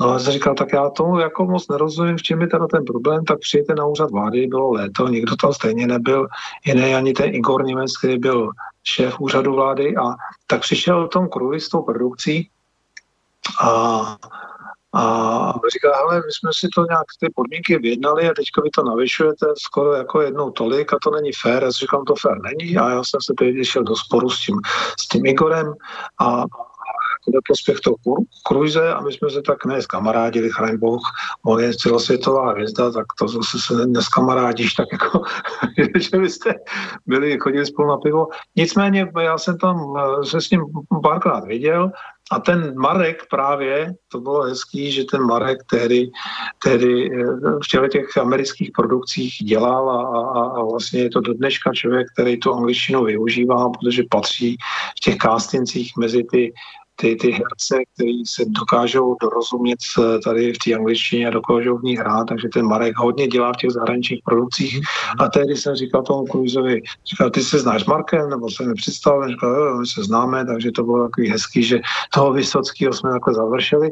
No a sleduju toho Marka, co, co, co, co říká, líbí se mi ty jeho postoje, a co se týče těch konspirativních teorií, já ti řeknu ještě jednu věc. Tam, tam eh, já, já jsem strašně na to opatrný, protože to, co říkal ten Ivan Mádek, já jsem si vypořádal v té knížce Muž, který nevrá stín, kde tohle je jeden úhel pohledu, ale pak mám ještě nějaký jiný.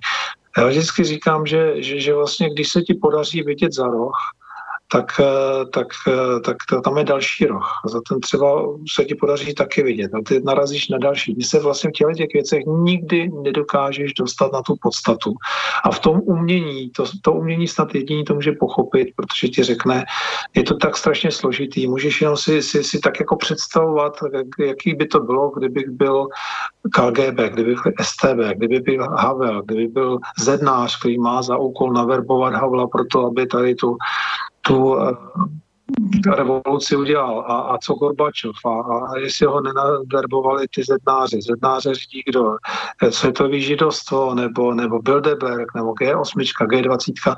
To nemá konce, nemá konce. Ty o tom můžeš jenom takhle spekulovat a řeknu ti na to jeden příklad, a to je ten Koplecký, protože já jsem byl tehdy v televizi a my jsme chodili na službu jako hudební režiséři, jako režiséry ozvučení, ozvučovat filmy na otenku objekt televizních novin, kde se právě točily ty publicistické a ty propagandistické filmy těch 80. let, tak my jsme k tomu vybírali tu muziku a tehdy a to nedělal já, protože to bylo pro zase zasloužilejší lidi, než jsem byl já, Tehdy byl pár měsíců před tím letím rozhovorem, který natáčela Anička Vetlinská, tuším, tak eh, tam byl jeden pořád 30-minutový o emigrantech, kteří utekli na západ a jak tady ty posluhovači toho Wall Streetu, ať je to Havel, Vondra a, a tak, jak, jak, jak tady prostě zneužívají tu dělnickou třídu a to všechno.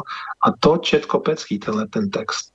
Mm-hmm. Tenhle ten šílený text, 30-minutový, četl Jasně. Kopecký. Jasně. To bylo pár Ale... měsíců tady před tím letím jeho vystoupením. To, to bylo tuším jako svaz herců, spisovatelů, někde, někde tam, jako to, co si, o čem on mluvil na té nahrávce. A a my jsme že na to koukali si ten Kopecký, proč to udělal a, a tak jsem se na to tehdy ptal a mi říkali, no ne, tak jako nic, jako to, ale on, on měl strašný stráž, a když za ním přišli, on byl madiodepresivní, psychózu, prostě měl mm. takovou nemoc, tak, tak možná, že tedy jako z těch traumatů on udělal tenhle ten, tenhle ten pořád. Říkal šílený věci, jsme na to koukali, co všechno prostě jako říkal ten Kopecký, který jsme všichni měli rádi.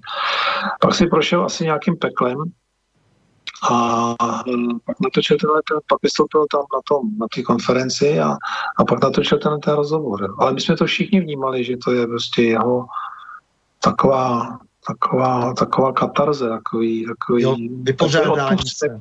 Mm-hmm. No, takový odpustek za, za to, co on jako udělal v tom dokumentu. A to je to, co mě fascinuje. Já, já opravdu nemám silný soudy a, a ne, nedělám je, protože se může stát jenom, že, že já něco nevím. Jo. A to je přesně, když znáš jako, jako v obě stránky této mince, kterou si třeba jako ukázat s tím Kopeckým, tak se ti to ukáže taky daleko plastičtější, že to nebylo něco, co, co už jako tady bublalo. To bylo prostě jeho osobní trauma, který on si možná vypořádal právě tímhle tím vystoupením, protože by, by se třeba jako dál nemohl žít. Jo.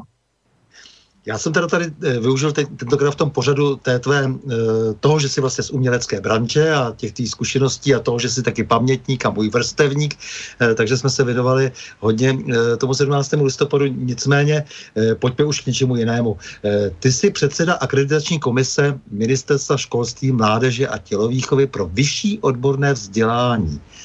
Eh, jak funguje taková akreditační komise? Mě to docela zajímá, protože mě trápí úroveň eh, vzdělání eh, v naší zemi a mám neodbitný pocit, že zvláště tedy v humanitních oborech jdeme strašným sešupem dolů.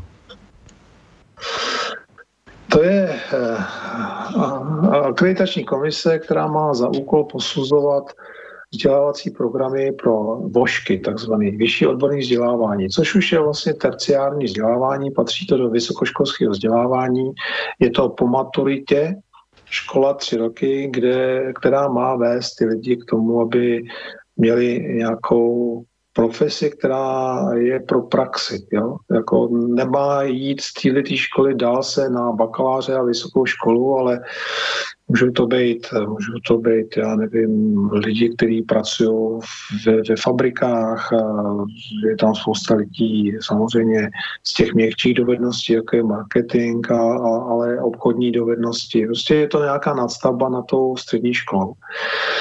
To je docela, to jsou v, Ameri- v Americe nebo venku jsou to college, jo. To, to je mhm, vlastně takový mm. něco, co už je vysoká škola, ale ještě to je univerzita. Jasně, jasně. Jo, hmm. rozuměl, tak to je toho, tohle to takový praktický vzdělávání.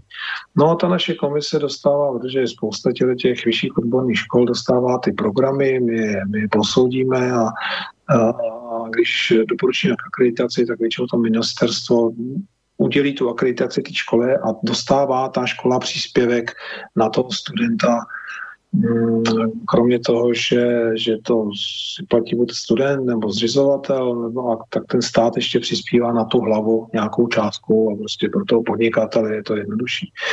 To, co je velký problém vůbec eh, toho znehodnocení toho, těch, toho vzdělání v zemi, tak diskuze o maturitách o tom nebudeme se bavit, protože nakonec toto všichni hodně známe, ale co velký problém je, jak klesá hodnota těch vysokých škol, protože tehdy někdy během těch 90. let tak konference rektorů a vůbec tehdy, tehdy vlastně ten stát se neuchránil příliš tu ingerenci tady do té oblasti, je to taková ta akademická svobodná oblast a když je to ten Národní úřad pro tu, pro tu akreditaci, tak, tak stejně ty, ty vysoké školy jsou, školy jsou poměrně dost svobodný a je problém, že ta nabídka je, je obrovská a tak saturuje tu poptávku, protože v této zemi jsme naučení, že je dobrý mít titul. Kromě toho, že spousta těch zaměstnavatelů a hlavně státní zpráva potom volá, aby si vyloženě měl ukončení nějaký stupeň toho vzdělání,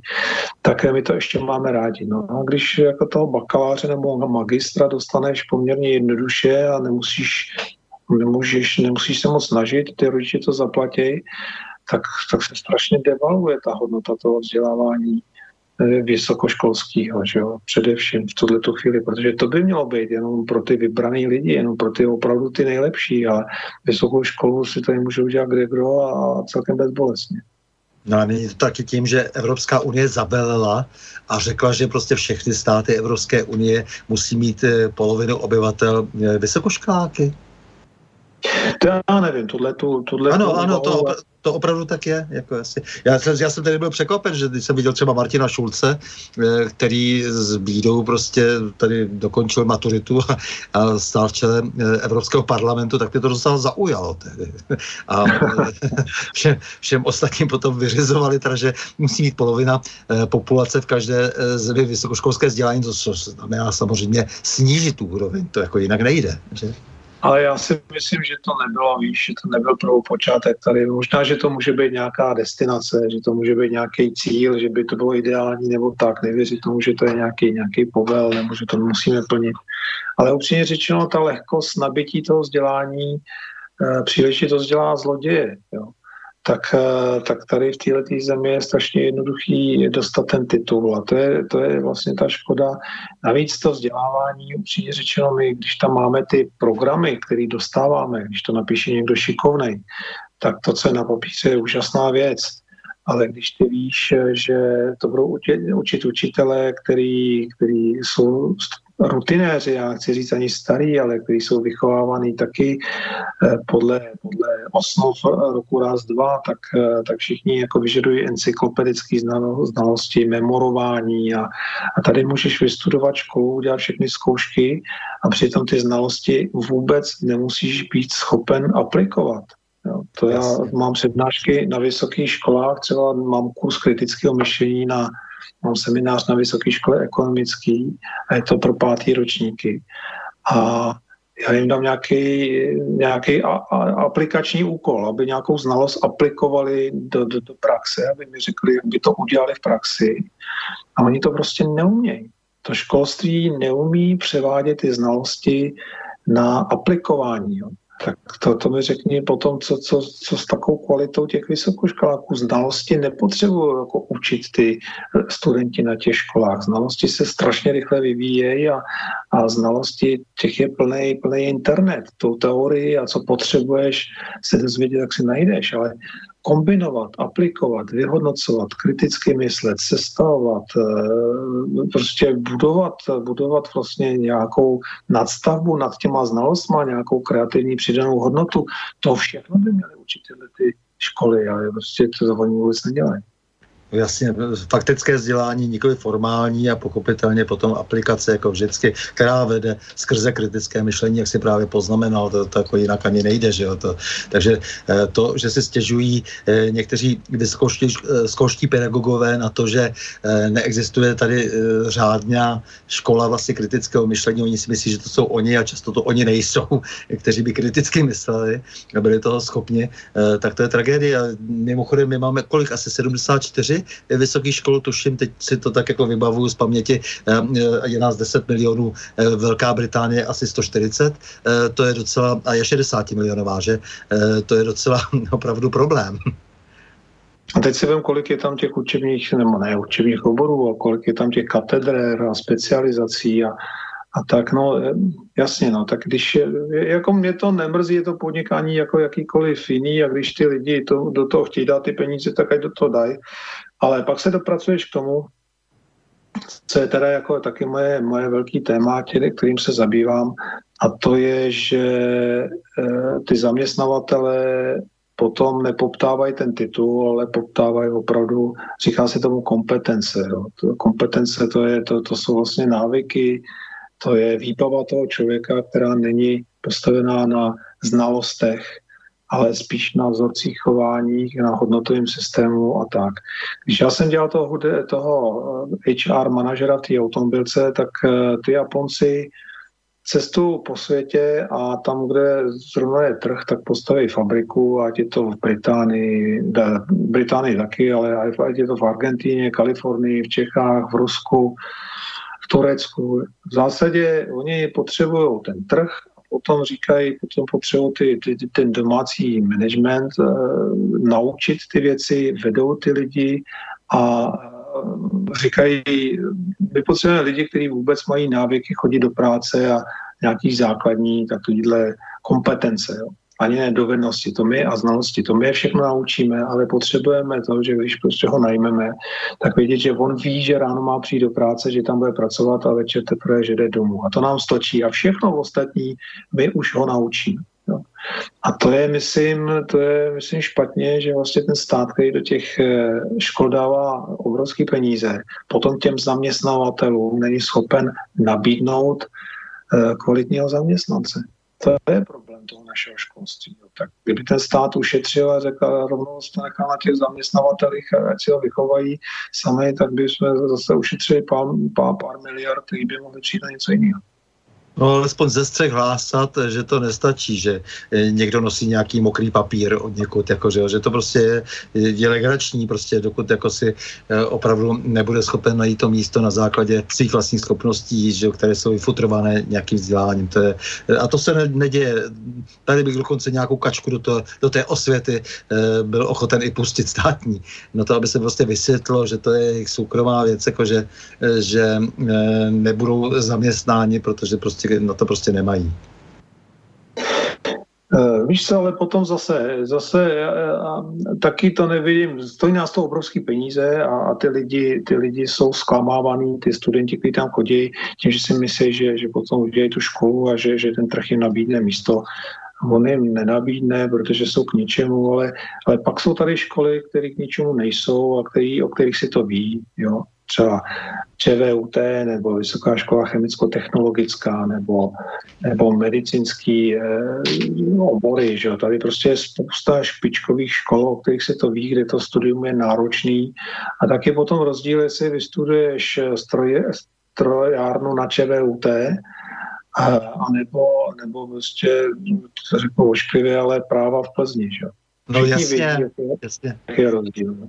A má to přitom ještě takových systémových děr, jakože vlastně tady třeba na ČVUT, které, kde potřebujeme ty odborníky eh, dnes jaksi nejvíce, eh, takže tam vlastně třeba studují cizinci, kteří vůbec tady nic neodvedou. Já jsem zjistil, že tam jsou eh, obory, které se učí pouze v angličtině, ty lidé se nenaučí slovo česky, vlastně žádným způsobem se nenavážou na Českou republiku, nemají tady žádný vlastně pokladek, ale my do toho vkládáme peníze. To jsem zjistil teď, že tak to funguje třeba na architektuře, já nevím, jako tak dále. Mě to docela zajímá, že jak se těma technickými oborama zacházíme. Eh, takže eh, samozřejmě tady pro spoustu náprav eh, tady je veliký prostor, když se tady bavíme o systému taky.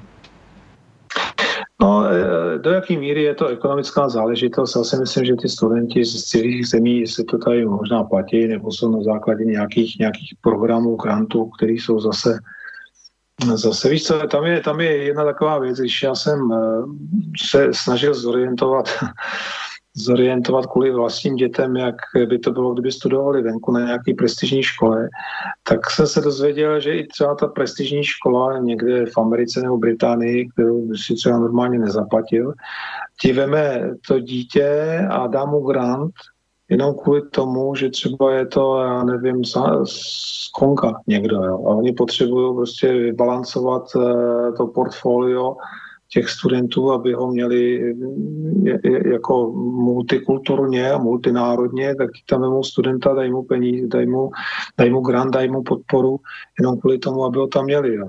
Nebo nebo si tam vemou studenta, dají mu grant kvůli tomu, že dobře plave, nebo hraje fotbal, nebo hraje na flétnu a v orchestru studentským zrovna nemají flétnu. Jo. Takže já bych tím moc do toho nesáhl. Já si myslím, že, že to, že tam studuje někdo v angličtině, že pro tu školu finančně nevýhodný není a že, že ten stát to zase až tak nezatěžkává. Ale řekl bych to, že to je, že to je můj pocit eh, z logiky věci, ale ne, nejsem ten, který tvrdí, že to tak je, protože to nevím. No rozumíš, já jsem hned jako zase takový ten, kdo si dbá na ty zájmy státu. Říkám, že bych byl rád, aby ty lidi, kteří přicházejí z nějaké oblasti, byli na nás navázáni, abychom tím vlastně získávali zase nějakou možnost proniknout na trh, například. Jo, protože se mi e, docela líbilo, že jeden čas se zdálo, že už se to systémově láme, že i ty tajné služby si říkají o to, že chtějí synologii a že, že chtějí e, lidi e, ze slovanských studií a tak dále. Ale mám tak takový pocit, že to není moc systémově ošetřováno, jak zjišťují v poslední e, době. E, takže to jsem měl spíše na mysli, že mě tady vlastně chybí ta komplexicita, e, mě tady chybí e, jako takové to, takový ten mm, opravdu systémový přístup, jak si toho celého prostě vládního programu. Jo? Je to takový, navrstvili jsme tady spoustu koncepcí, ale mám pocit, že ta dobrá koordinace už řadu, řadu let chybí. No, tak je otázka, je otázka. Ono cokoliv, cokoliv protlačit tím systémem, když máš nějakou myšlenku eh, inovátorskou a, a chtěl by si, aby se chytla, aby se protlačila až třeba, dejme tomu, do zákona, což je první předpoklad toho, že by se to potom mělo dál dostat do praxe, tak eh, je to tak strašně složitý od toho prvotního nápadu nebo, nebo definování vůbec potřeby potom definování řešení, až potom teda do toho nějakého eh, toho formalizování toho řešení, což je zákon nebo rozhodnutí, směrnice nebo, nebo, nebo cokoliv. Jo. To je někdy, protože já ty dělám semináře, moderuju v poslanecké sněmovně na, na různý témata, který by bylo zapotřebí nějak řešit, tak aby ty poslanci o tom věděli, tak někdy mám pocit, že to je že to je tak strašně neprůchodný, že mě trošku jako jímá, jímá z toho závrať. Jo. Jasně. Mm-hmm. Já vím, jako mě taky, eh, protože mám tu zkušenost v mnoha oborech. Eh, no nicméně, eh, pojďme dál, protože ty jsi teď ve velmi prestižní pozici, ty jsi v Radě pro rozhlasové a televizní vysílání České republiky, což je takový kontrolní orgán, který nad těmi médii bdí, aby se dodržoval zákon, aby se tam nedělo to či ono jako co by tedy e, překračovalo zákonné hranice, e, které přece jenom jako musí e, ta velká elektronická média, v tomto případě třeba to jsou především ta, ten rozhlas a televize hlídat. Jak se cítíš v té pozici? No je to trošku, uh, trošku pro mě nová pozice, protože to je uh, speciálně v té radě pro rozhlasové televizní vysílání, kde já jsem, tak je to správní úřad, je to regulátor trhu a je to v zásadě kontrolor, kontrolor který kontroluje ty rádia, televize a internet zároveň, to jsou takové ty služby na vyžádání, jestli plní zákon, což pro mě nikdy nebylo úhel pohledu se dívat na, na trh z pozice zákona, nebyl jsem ten, ten špion a teď v té pozici jsem. A pro mě je to jako zajímavý v tom, že já si zpřesňuju, co, protože my máme pomáhat vykládat ty zákony. My jsme vlastně v té radě takový ten laický prvek, ta naše rada eh, těch 13 radních, kteří jsou volení poslaneckou sněmovou v tajné volbě a my bychom měli nějakým způsobem ty rozhodnutí toho orgánu eh, správního optimalizovat, měli bychom jim dávat ještě nějaký další úhel pohledu a nějaký další rozměr a ne pouze ten úřední. Jo. Tak pro mě je to strašně zajímavá věc, třeba pracovat s pojmy, jako je objektivita nebo vyváženost, což jsou právě neprokazatelné pojmy, především teda ta objektivita. Nicméně za to můžeme uplatnit až nějaký sankce jo, v řádech tisíců či milionech. Takže, takže kdy je to uh, vysílání objektivní a kdy není a za jakých okolností a to je strašně zajímavý, protože pracujeme třeba s pojmy pravda. No a když se řekne, že to je pravda a lež, tak, tak, tak už jsi někdy na, na hodně filozofické rovině. No právě, jako, jo, zvláště potom ti malí provozovatelé mohou velmi utrpět a naopak třeba ti velcí si z toho mohou udělat legraci a jo, tak, takže ano, je to, je to velmi složitý. To souvisí s otázkou jednou zase, která mě zajímá, je to jedno z mých témat taky, e, právo a spravedlnost, jo, protože mě zajímá víc ta spravedlnost. Právo je jedna věc, teď to říkal konec konců, dodržování nějakých regulí, které často bývají v tom složitém systému tvrdě zlobovány strany a druhá věc je, aby ty věci působily spravedlivě. No, to znamená, to je i to, co, jak si na co vždycky odkazuju, když hodnotíme to, co se stalo potom listopadu, zejména v té ekonomické sféře, eh, tak říkám, protože jsme vypnuli nejenom právo, ale zejména spravedlnost, jo, protože to se velmi obtížně přijímá, jak si zvýhodnění nějakých vrstev a tak dále. Takže eh, to platí samozřejmě i o té vaší práci ten, kdo má hodně velké peníze, hodně velký vliv, ta velká média často bývají ve výhodě určité, ne? Nebo mývím se? No, já, já ani nemyslím, protože my, my posuzujeme opravdu to, co se dostane do toho vysílání a, a buď to je na podnět, stížnost někoho, anebo máme vlastní monitoring, který něco zachytí. My nemůžeme samozřejmě kontrolovat, nejsme cenzor, který kontroluje všechno, ale, eh, ale něco, něco se k nám prostě dostává a tam je to upřímně řečeno jedno, jestli to je Šavel nebo Pavel. Tam spíš ta hra se hraje mezi veřejnoprávními a soukromoprávními médii, protože, eh, protože té české televizi a českém rádiu se říká, že že, že to vždycky chce eh, nějaký premiér či stát, státní moc zprivatizovat a zničit, takže oni jsou ty jediní nezávislí a ve chvíli, kdy vydáme rozhodnutí, že třeba porušili objektivitu, tak se spustí křik, že, že prostě jsme tam pohůnci, Bůh ví koho a snažíme se je šikanovat a zbavit nezávislosti. Tak z tohohle pohledu spíš jako my to řešíme a tam je nějaký ten problém, a, ale jestli, má, jestli jsou silní, bohatý nebo ne, to až na nás tolik nedoléhá. No, býval jsem jaksi eh, trošku ve styku s těmi lidmi a zdálo se mi, že právě eh, jaksi často to jo, tak dobře, bylo. Ale, ale teďko vlastně dobře, ale ono to tak bylo v minulosti ve chvíli, kdy nebyl digitalizovaný prostor. Ta licence měla komerční hodnotu. Teďko upřímně řečeno, když budeš chtít vysílat televizi, tak přijdeš, dáš si, dáš si eh, žádost, napíšeš projekt a my tu licenci dáme. Teďko vysílat může de facto každý. Jasně, souhlasím s tebou, že ten začátek, že jo, takzvané Korteovy komise tehdy, eh, tak ten byl takový, že se nějaké úha v pásmu rozdělovalo a, a bylo to pro pár frekvencí. No to jo, to jo, taky si mluvíš tady o tom období, ano, ano, ano, ano, ale to se totálně změnilo. No já vím, to, to, já, to já s tebou souhlasím, jasně, jasně. Mhm. No, hele, a, tak jako, co teda, pojďme teda trošku k těm aktualitám, no tak eh, ono to všechno samozřejmě spolu velmi souvisí. Jak ty se díváš na to, že zítra zase bilion chvilek vyrazí jako už pokolikáte do ulice, co je to vlastně za, za jev? ten milion chvilek pro Já jsem se původně bál, že, že, že prostě by se to mohlo nějakým způsobem ta nespokojenost lidí radikalizovat ve smyslu žlutý vesty, potom jako to, co se děje v Hongkongu nebo v Chile, a, ale upřímně řečeno, ono je to jako s tím 89. Teď si vím, že to prasklo skoro už všude, jenom my jsme byli víceméně v pohodě, tady se žádná eh, revoluce, nic nekonalo ten, ten Albertov, kdyby možná ten opravdu ten, ten falešný mrtvý student nebyl, tak možná, že, že prostě kolem nás to bude všechno praskat, ale my pojeme spokojeně zase domů a nic se nestane a, a, a ten Usák a, a, a Jakeš a, a, a tyhle ty lidi tam budou jako pořád. Jo. Ale ono to prostě prasklo. A já si myslím, že my to takhle máme v nátuře. Nám se v zásadě moc neděje, takže ten milion chvilek nejdřív vyšel teda z toho, že tak důrazně říkal, že teda ten Babiš by měl odstoupit a, a Benešová odstoupit a Čapí hnízdo a všechno. Říkal to důrazně, pak to říkal dále důrazně a on se pořád nic nestalo. Potom už teda si říkal, tak fajn, vezmeme herce, uděláme k tomu nějakou muziku.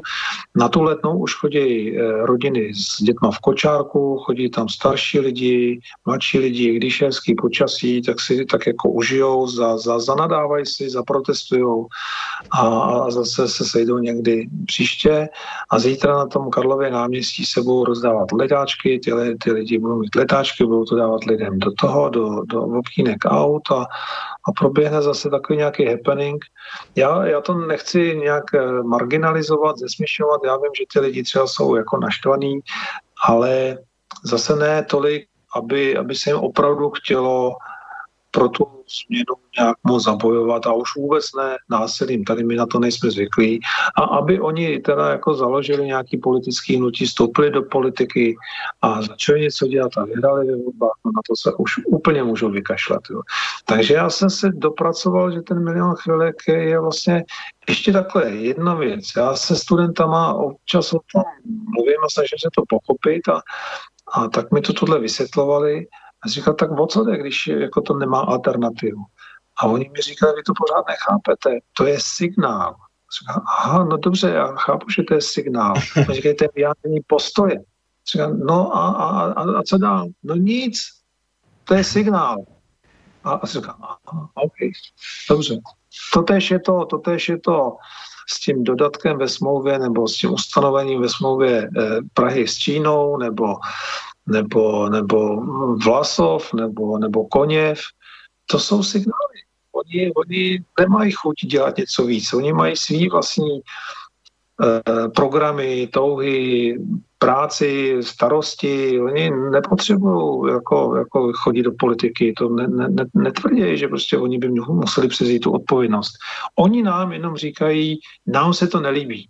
A to je všechno. Což je pro mě pro mě je trošku nepochopitelný, protože já jsem si vždycky tak jako myslel, že když řeknu, že se mi to nelíbí a když ten druhý mi řekne, co s tím teda budeme dělat, tak já, že mám na to názor a po případě mě to donutí s tím něco dělat. Ale takhle daleko oni nepůjdou. No právě to mě překvapuje, protože ty předchozí eh, mladé generace prostě vždycky na to byly tak, že eh, jako měli radikální řešení nějaký, že jo, prostě jako chtěli prostě něco řešit a věděli jak, i když to třeba bylo naivní, krátkodechý a dokonce někdy i zničující, eh, takže to jsou pak ty trockisti eh, v tom eh, Rusku a, eh, a potom ta eh, hnutí prapodivná prostě v nacistickém Německu, jako, takže to, to bylo takový taky, chtěli sice něco zasignalizovat, ale zároveň to chtěli řešit a věděli jak, jako jo. A tohle to je tak straš, taková břečka, jako jo, to, to, to tomu nerozumím, jako, protože mm, je to něco, jako je to nový, něco, něco, něco novýho naprosto na tom, na tom trhu těch eh, všelijakých vlastně protestů. No, jako je, ale je to, je to příznačný pro tu generaci, která, která teďko nastupuje, oni nechtějí mít závazky ani, ani k, nevím, ve vztazích možná, ale ne, ne moc dlouho podle toho, jak to zrovna cítí. Klidně si dají pauzu ve vztahu. Pro mě neuvěřitelná věc, dát si pauzu a po dvou měsících třeba se, se k sobě vrátit a mezi tím třeba ani nikoho nemít nebo mít. To jsou neuvěřitelné věci. Je to otázka třeba no. i toho sdílení. Že? Teďko poprvé jsem čet, že dvě maminky sdílely jeden plod, že jedna otěhotněla, druhá si ho nechala potom operovat a dones, donosila ten plod. Jo. Tak to je sdílení i plodu. Jo. To, jsou, to je prostě nová doba, která pro nás, pro nás tou konzervativní, nějakou, nějakým konzervativním pohledem na svět a výchovou je trošku nepochopitelná, ale oni říkají tady, my vysíláme signál a my vám říkáme, že s tím něco dělejte, vy s tím dělejte něco. A e, ty jim říkáš, no ale já si nechci nic dělat. Říkám, no ale měl by se nás poslechnout, protože nás je 250 tisíc. A říkám, no ale 10 milionů, to je pořád málo, to není jako není až tak. Já jsem teď jak CVVM, Centrum pro výzkum veřejného mínění, nedávno udělal takový průzkum, jak jsou ti spokojení s vládou a s prezidentem a tam tam byla vlastně zestupná tendence, že prezidentovi věří 650% a vládě 51%, takovýhle údaje někdo jako moc dlouho neměl. A tam taky říkali, že zhruba 11% je velmi nespokojených. Z 10 milionů zhruba je to 11%, to je 1 milion lidí. Tak já říkám těm chvilkařům, 250 lidí je málo. To znamená, že 750 tisíc lidí velmi nespokojených jim ani nestálo za to vyjít, když svítí sluníčko na ty náměstí. Tak 250 tisíc není moc, vzhledem k tomu, že tam 750 tisíc lidí chybělo. No, no, no. Takové, No ten Trocký no, třeba říkal, že mu stačí tisíc schopných e, mužů, že jenom, že ta, tam bylo o to odhodlání, že jo, když jako šel dělat teda tu revoluci takzvanou. Jo, takže jo. E, pasivních 250 tisíc má, lidí má jinou hodnotu e, než ti radikálové, že kteří najednou jsou schopni čehokoliv, že jo, ti Čegevarové, že jo, takovýhle lidi. No jo, a tak t, t, t, my je tady naštěstí, naštěstí nemáme a i když pan Pehe vyzývá k tomu, že by měl být víc Hongkong, že prostě takhle se to nezmění, když eh, ty naši eh, lidi na těch náměstích budou spíš poklidně happeningovat, než, než něco rozbíjet, tak eh, tak mám pocit, že, že, že, že se dostává úplně někam mimo, jo. Že, že, že vlastně to by, to, to není správně. Prostě ty lidi to takhle cítějí, dělají to, zítra bude happening na Karlově náměstí a to, jak, jak, jak se chovají spořádaně a jak neprobíhá žádný násilí, tak já myslím, že to vypovídá zase hodně o vysoké míře, míře kultivovanosti těch, těch našich lidí a, a toho občanského principu u pana PH, jak si PHO, protože on říkal sice PH, já říkám PHO, no dobře, eh, spíš přece on se trošku raději věnul tomu skloněvání e, proti jeho vůli, e, tak tam by spíš byla na, na místě otázka, jak on se věnuje tomu e, vzdělání na New York University Prague, protože si myslím, že to je docela stěžení. To, co tady dělá, bylo by dobré možná někdy poměřit e, to, jak na tom jsou absolventi e, té jeho takzvané univerzity, která žádnou univerzitou není. No, tak jasně, je to nějaký projekt, eh, je, je financovaný, zní úžasně, že jo, New York, eh, New Yorkská univerzita, no nevystuduj to, když potom přijdeš do nějaké firmy, tak máš tenhle ten certifikát, ale upřímně řečeno, eh, ty velké korporace už na tyhle ty certifikáty nehrajou. Oni, oni vlastně taky tomu rozumějí. Oni taky nejsou blbí, ty HR manažeři v těch, těch firmách a, a dokážou číst ty lidi, kteří si berou a upřímně řečeno tyhle ty certifikáty sami o sobě žádnou váhu, zvlášť, že, má, že mají dobrý brand, že za nimi jako ta Jelasá univerzita, tak ono už to zase tak, tak nefunguje. V 90. letech to by jsme si všichni sedli na zadek, ale teďko si myslím, že, že ty manažeři, když už někoho berou, tak si ho prokletnou, že skutečně něco umí a ne, že má jenom za sebou dobře, dobře obrendovanou školu. Přesně, já si myslím, že ta inflace, ta devalvace e, těch všech certifikátů e, zároveň prostě přinese nové e, rozdělení úrovně vzdělání a že si začnou lidi všímat spíš ty fakticity v tom vzdělání. To si myslím, že je ta správná cesta, že si nakonec snad ten reálný život najde cestu. Já věřím taky, no v tom vzdělávání eh, je to ohromný téma. Já když jsem odcházel z eh, DPCA, tak jsem si říkal, teďko, teďko mě trénovali ty Japonci že, na všech těch manažerských procedurách a to jsem byl opravdu jako, jako vycvičený. A si říkal, tak já to budu nabízet, budu dělat lektora, školitele, kouče, udělal jsem si jaký nějaký ty certifikáty, ne snad kvůli tomu, že by mě lidi si kupovali ohledně, když mám ten, ten certifikát, to zase, já už jsem za sebou měl nějakou minulost, tak jsem nemusel se před sebe, před sebe stavit ten certifikát. Ale zjistil jsem, že taková velká poptávka po školení a vzdělávání není. Jo. Že, že prostě nevím proč, nevím, co se stalo v této zemi. Možná, že, že zase nedokážeme rozlišit kvalitu a nekvalitu. No. Že, že dokonce ani ty lidi, kteří já občas kouču manažery nebo, nebo politiky, a taky bych byl, taky jsem rád, když ten manažer eh, jako ví přesně, proč si mě jako bude platit ta jeho firma, ne kvůli tomu, že má povoleno v rámci nějakých benefitů mít kouče, protože hold, je to doplněk platu, oni mu to nepřidají na platu, ale ale zaplatí mu kouče a, a ten coach se s ním snaží nějak pracovat, ale pokud on sám o, o tom není přesvědčený, že to má nějaký smysl, tak je to celkem k ničemu. A pak i pro toho kouče je to frustrace, protože ty víš, že vlastně mu ta firma to platí, ale v zásadě on teda uh, je takový pozici a říká, no tak se předveď kouči, co se mnou uděláš. jo, jasně, jasně. takhle, takhle to není dobrý. No, já jsem potom přestal dělat ty školení, protože jasně, rozumím. vždycky pocit, že že ty, ty, ty studenti, že ty, ty, ty, ty, to nebyli studenti, mladí lidi, ale to byly třeba managementy nebo zaměstnanci firm, tak tam sedí a čekají tak na zabav. A teď, když máš 8 hodin Eh, vést nějaký to školení a, a oni furt čekají, tak, tak, tak nás přesvědčí, že se nebudeme nudit, tak se ukáž, co, co tebe ještě platí.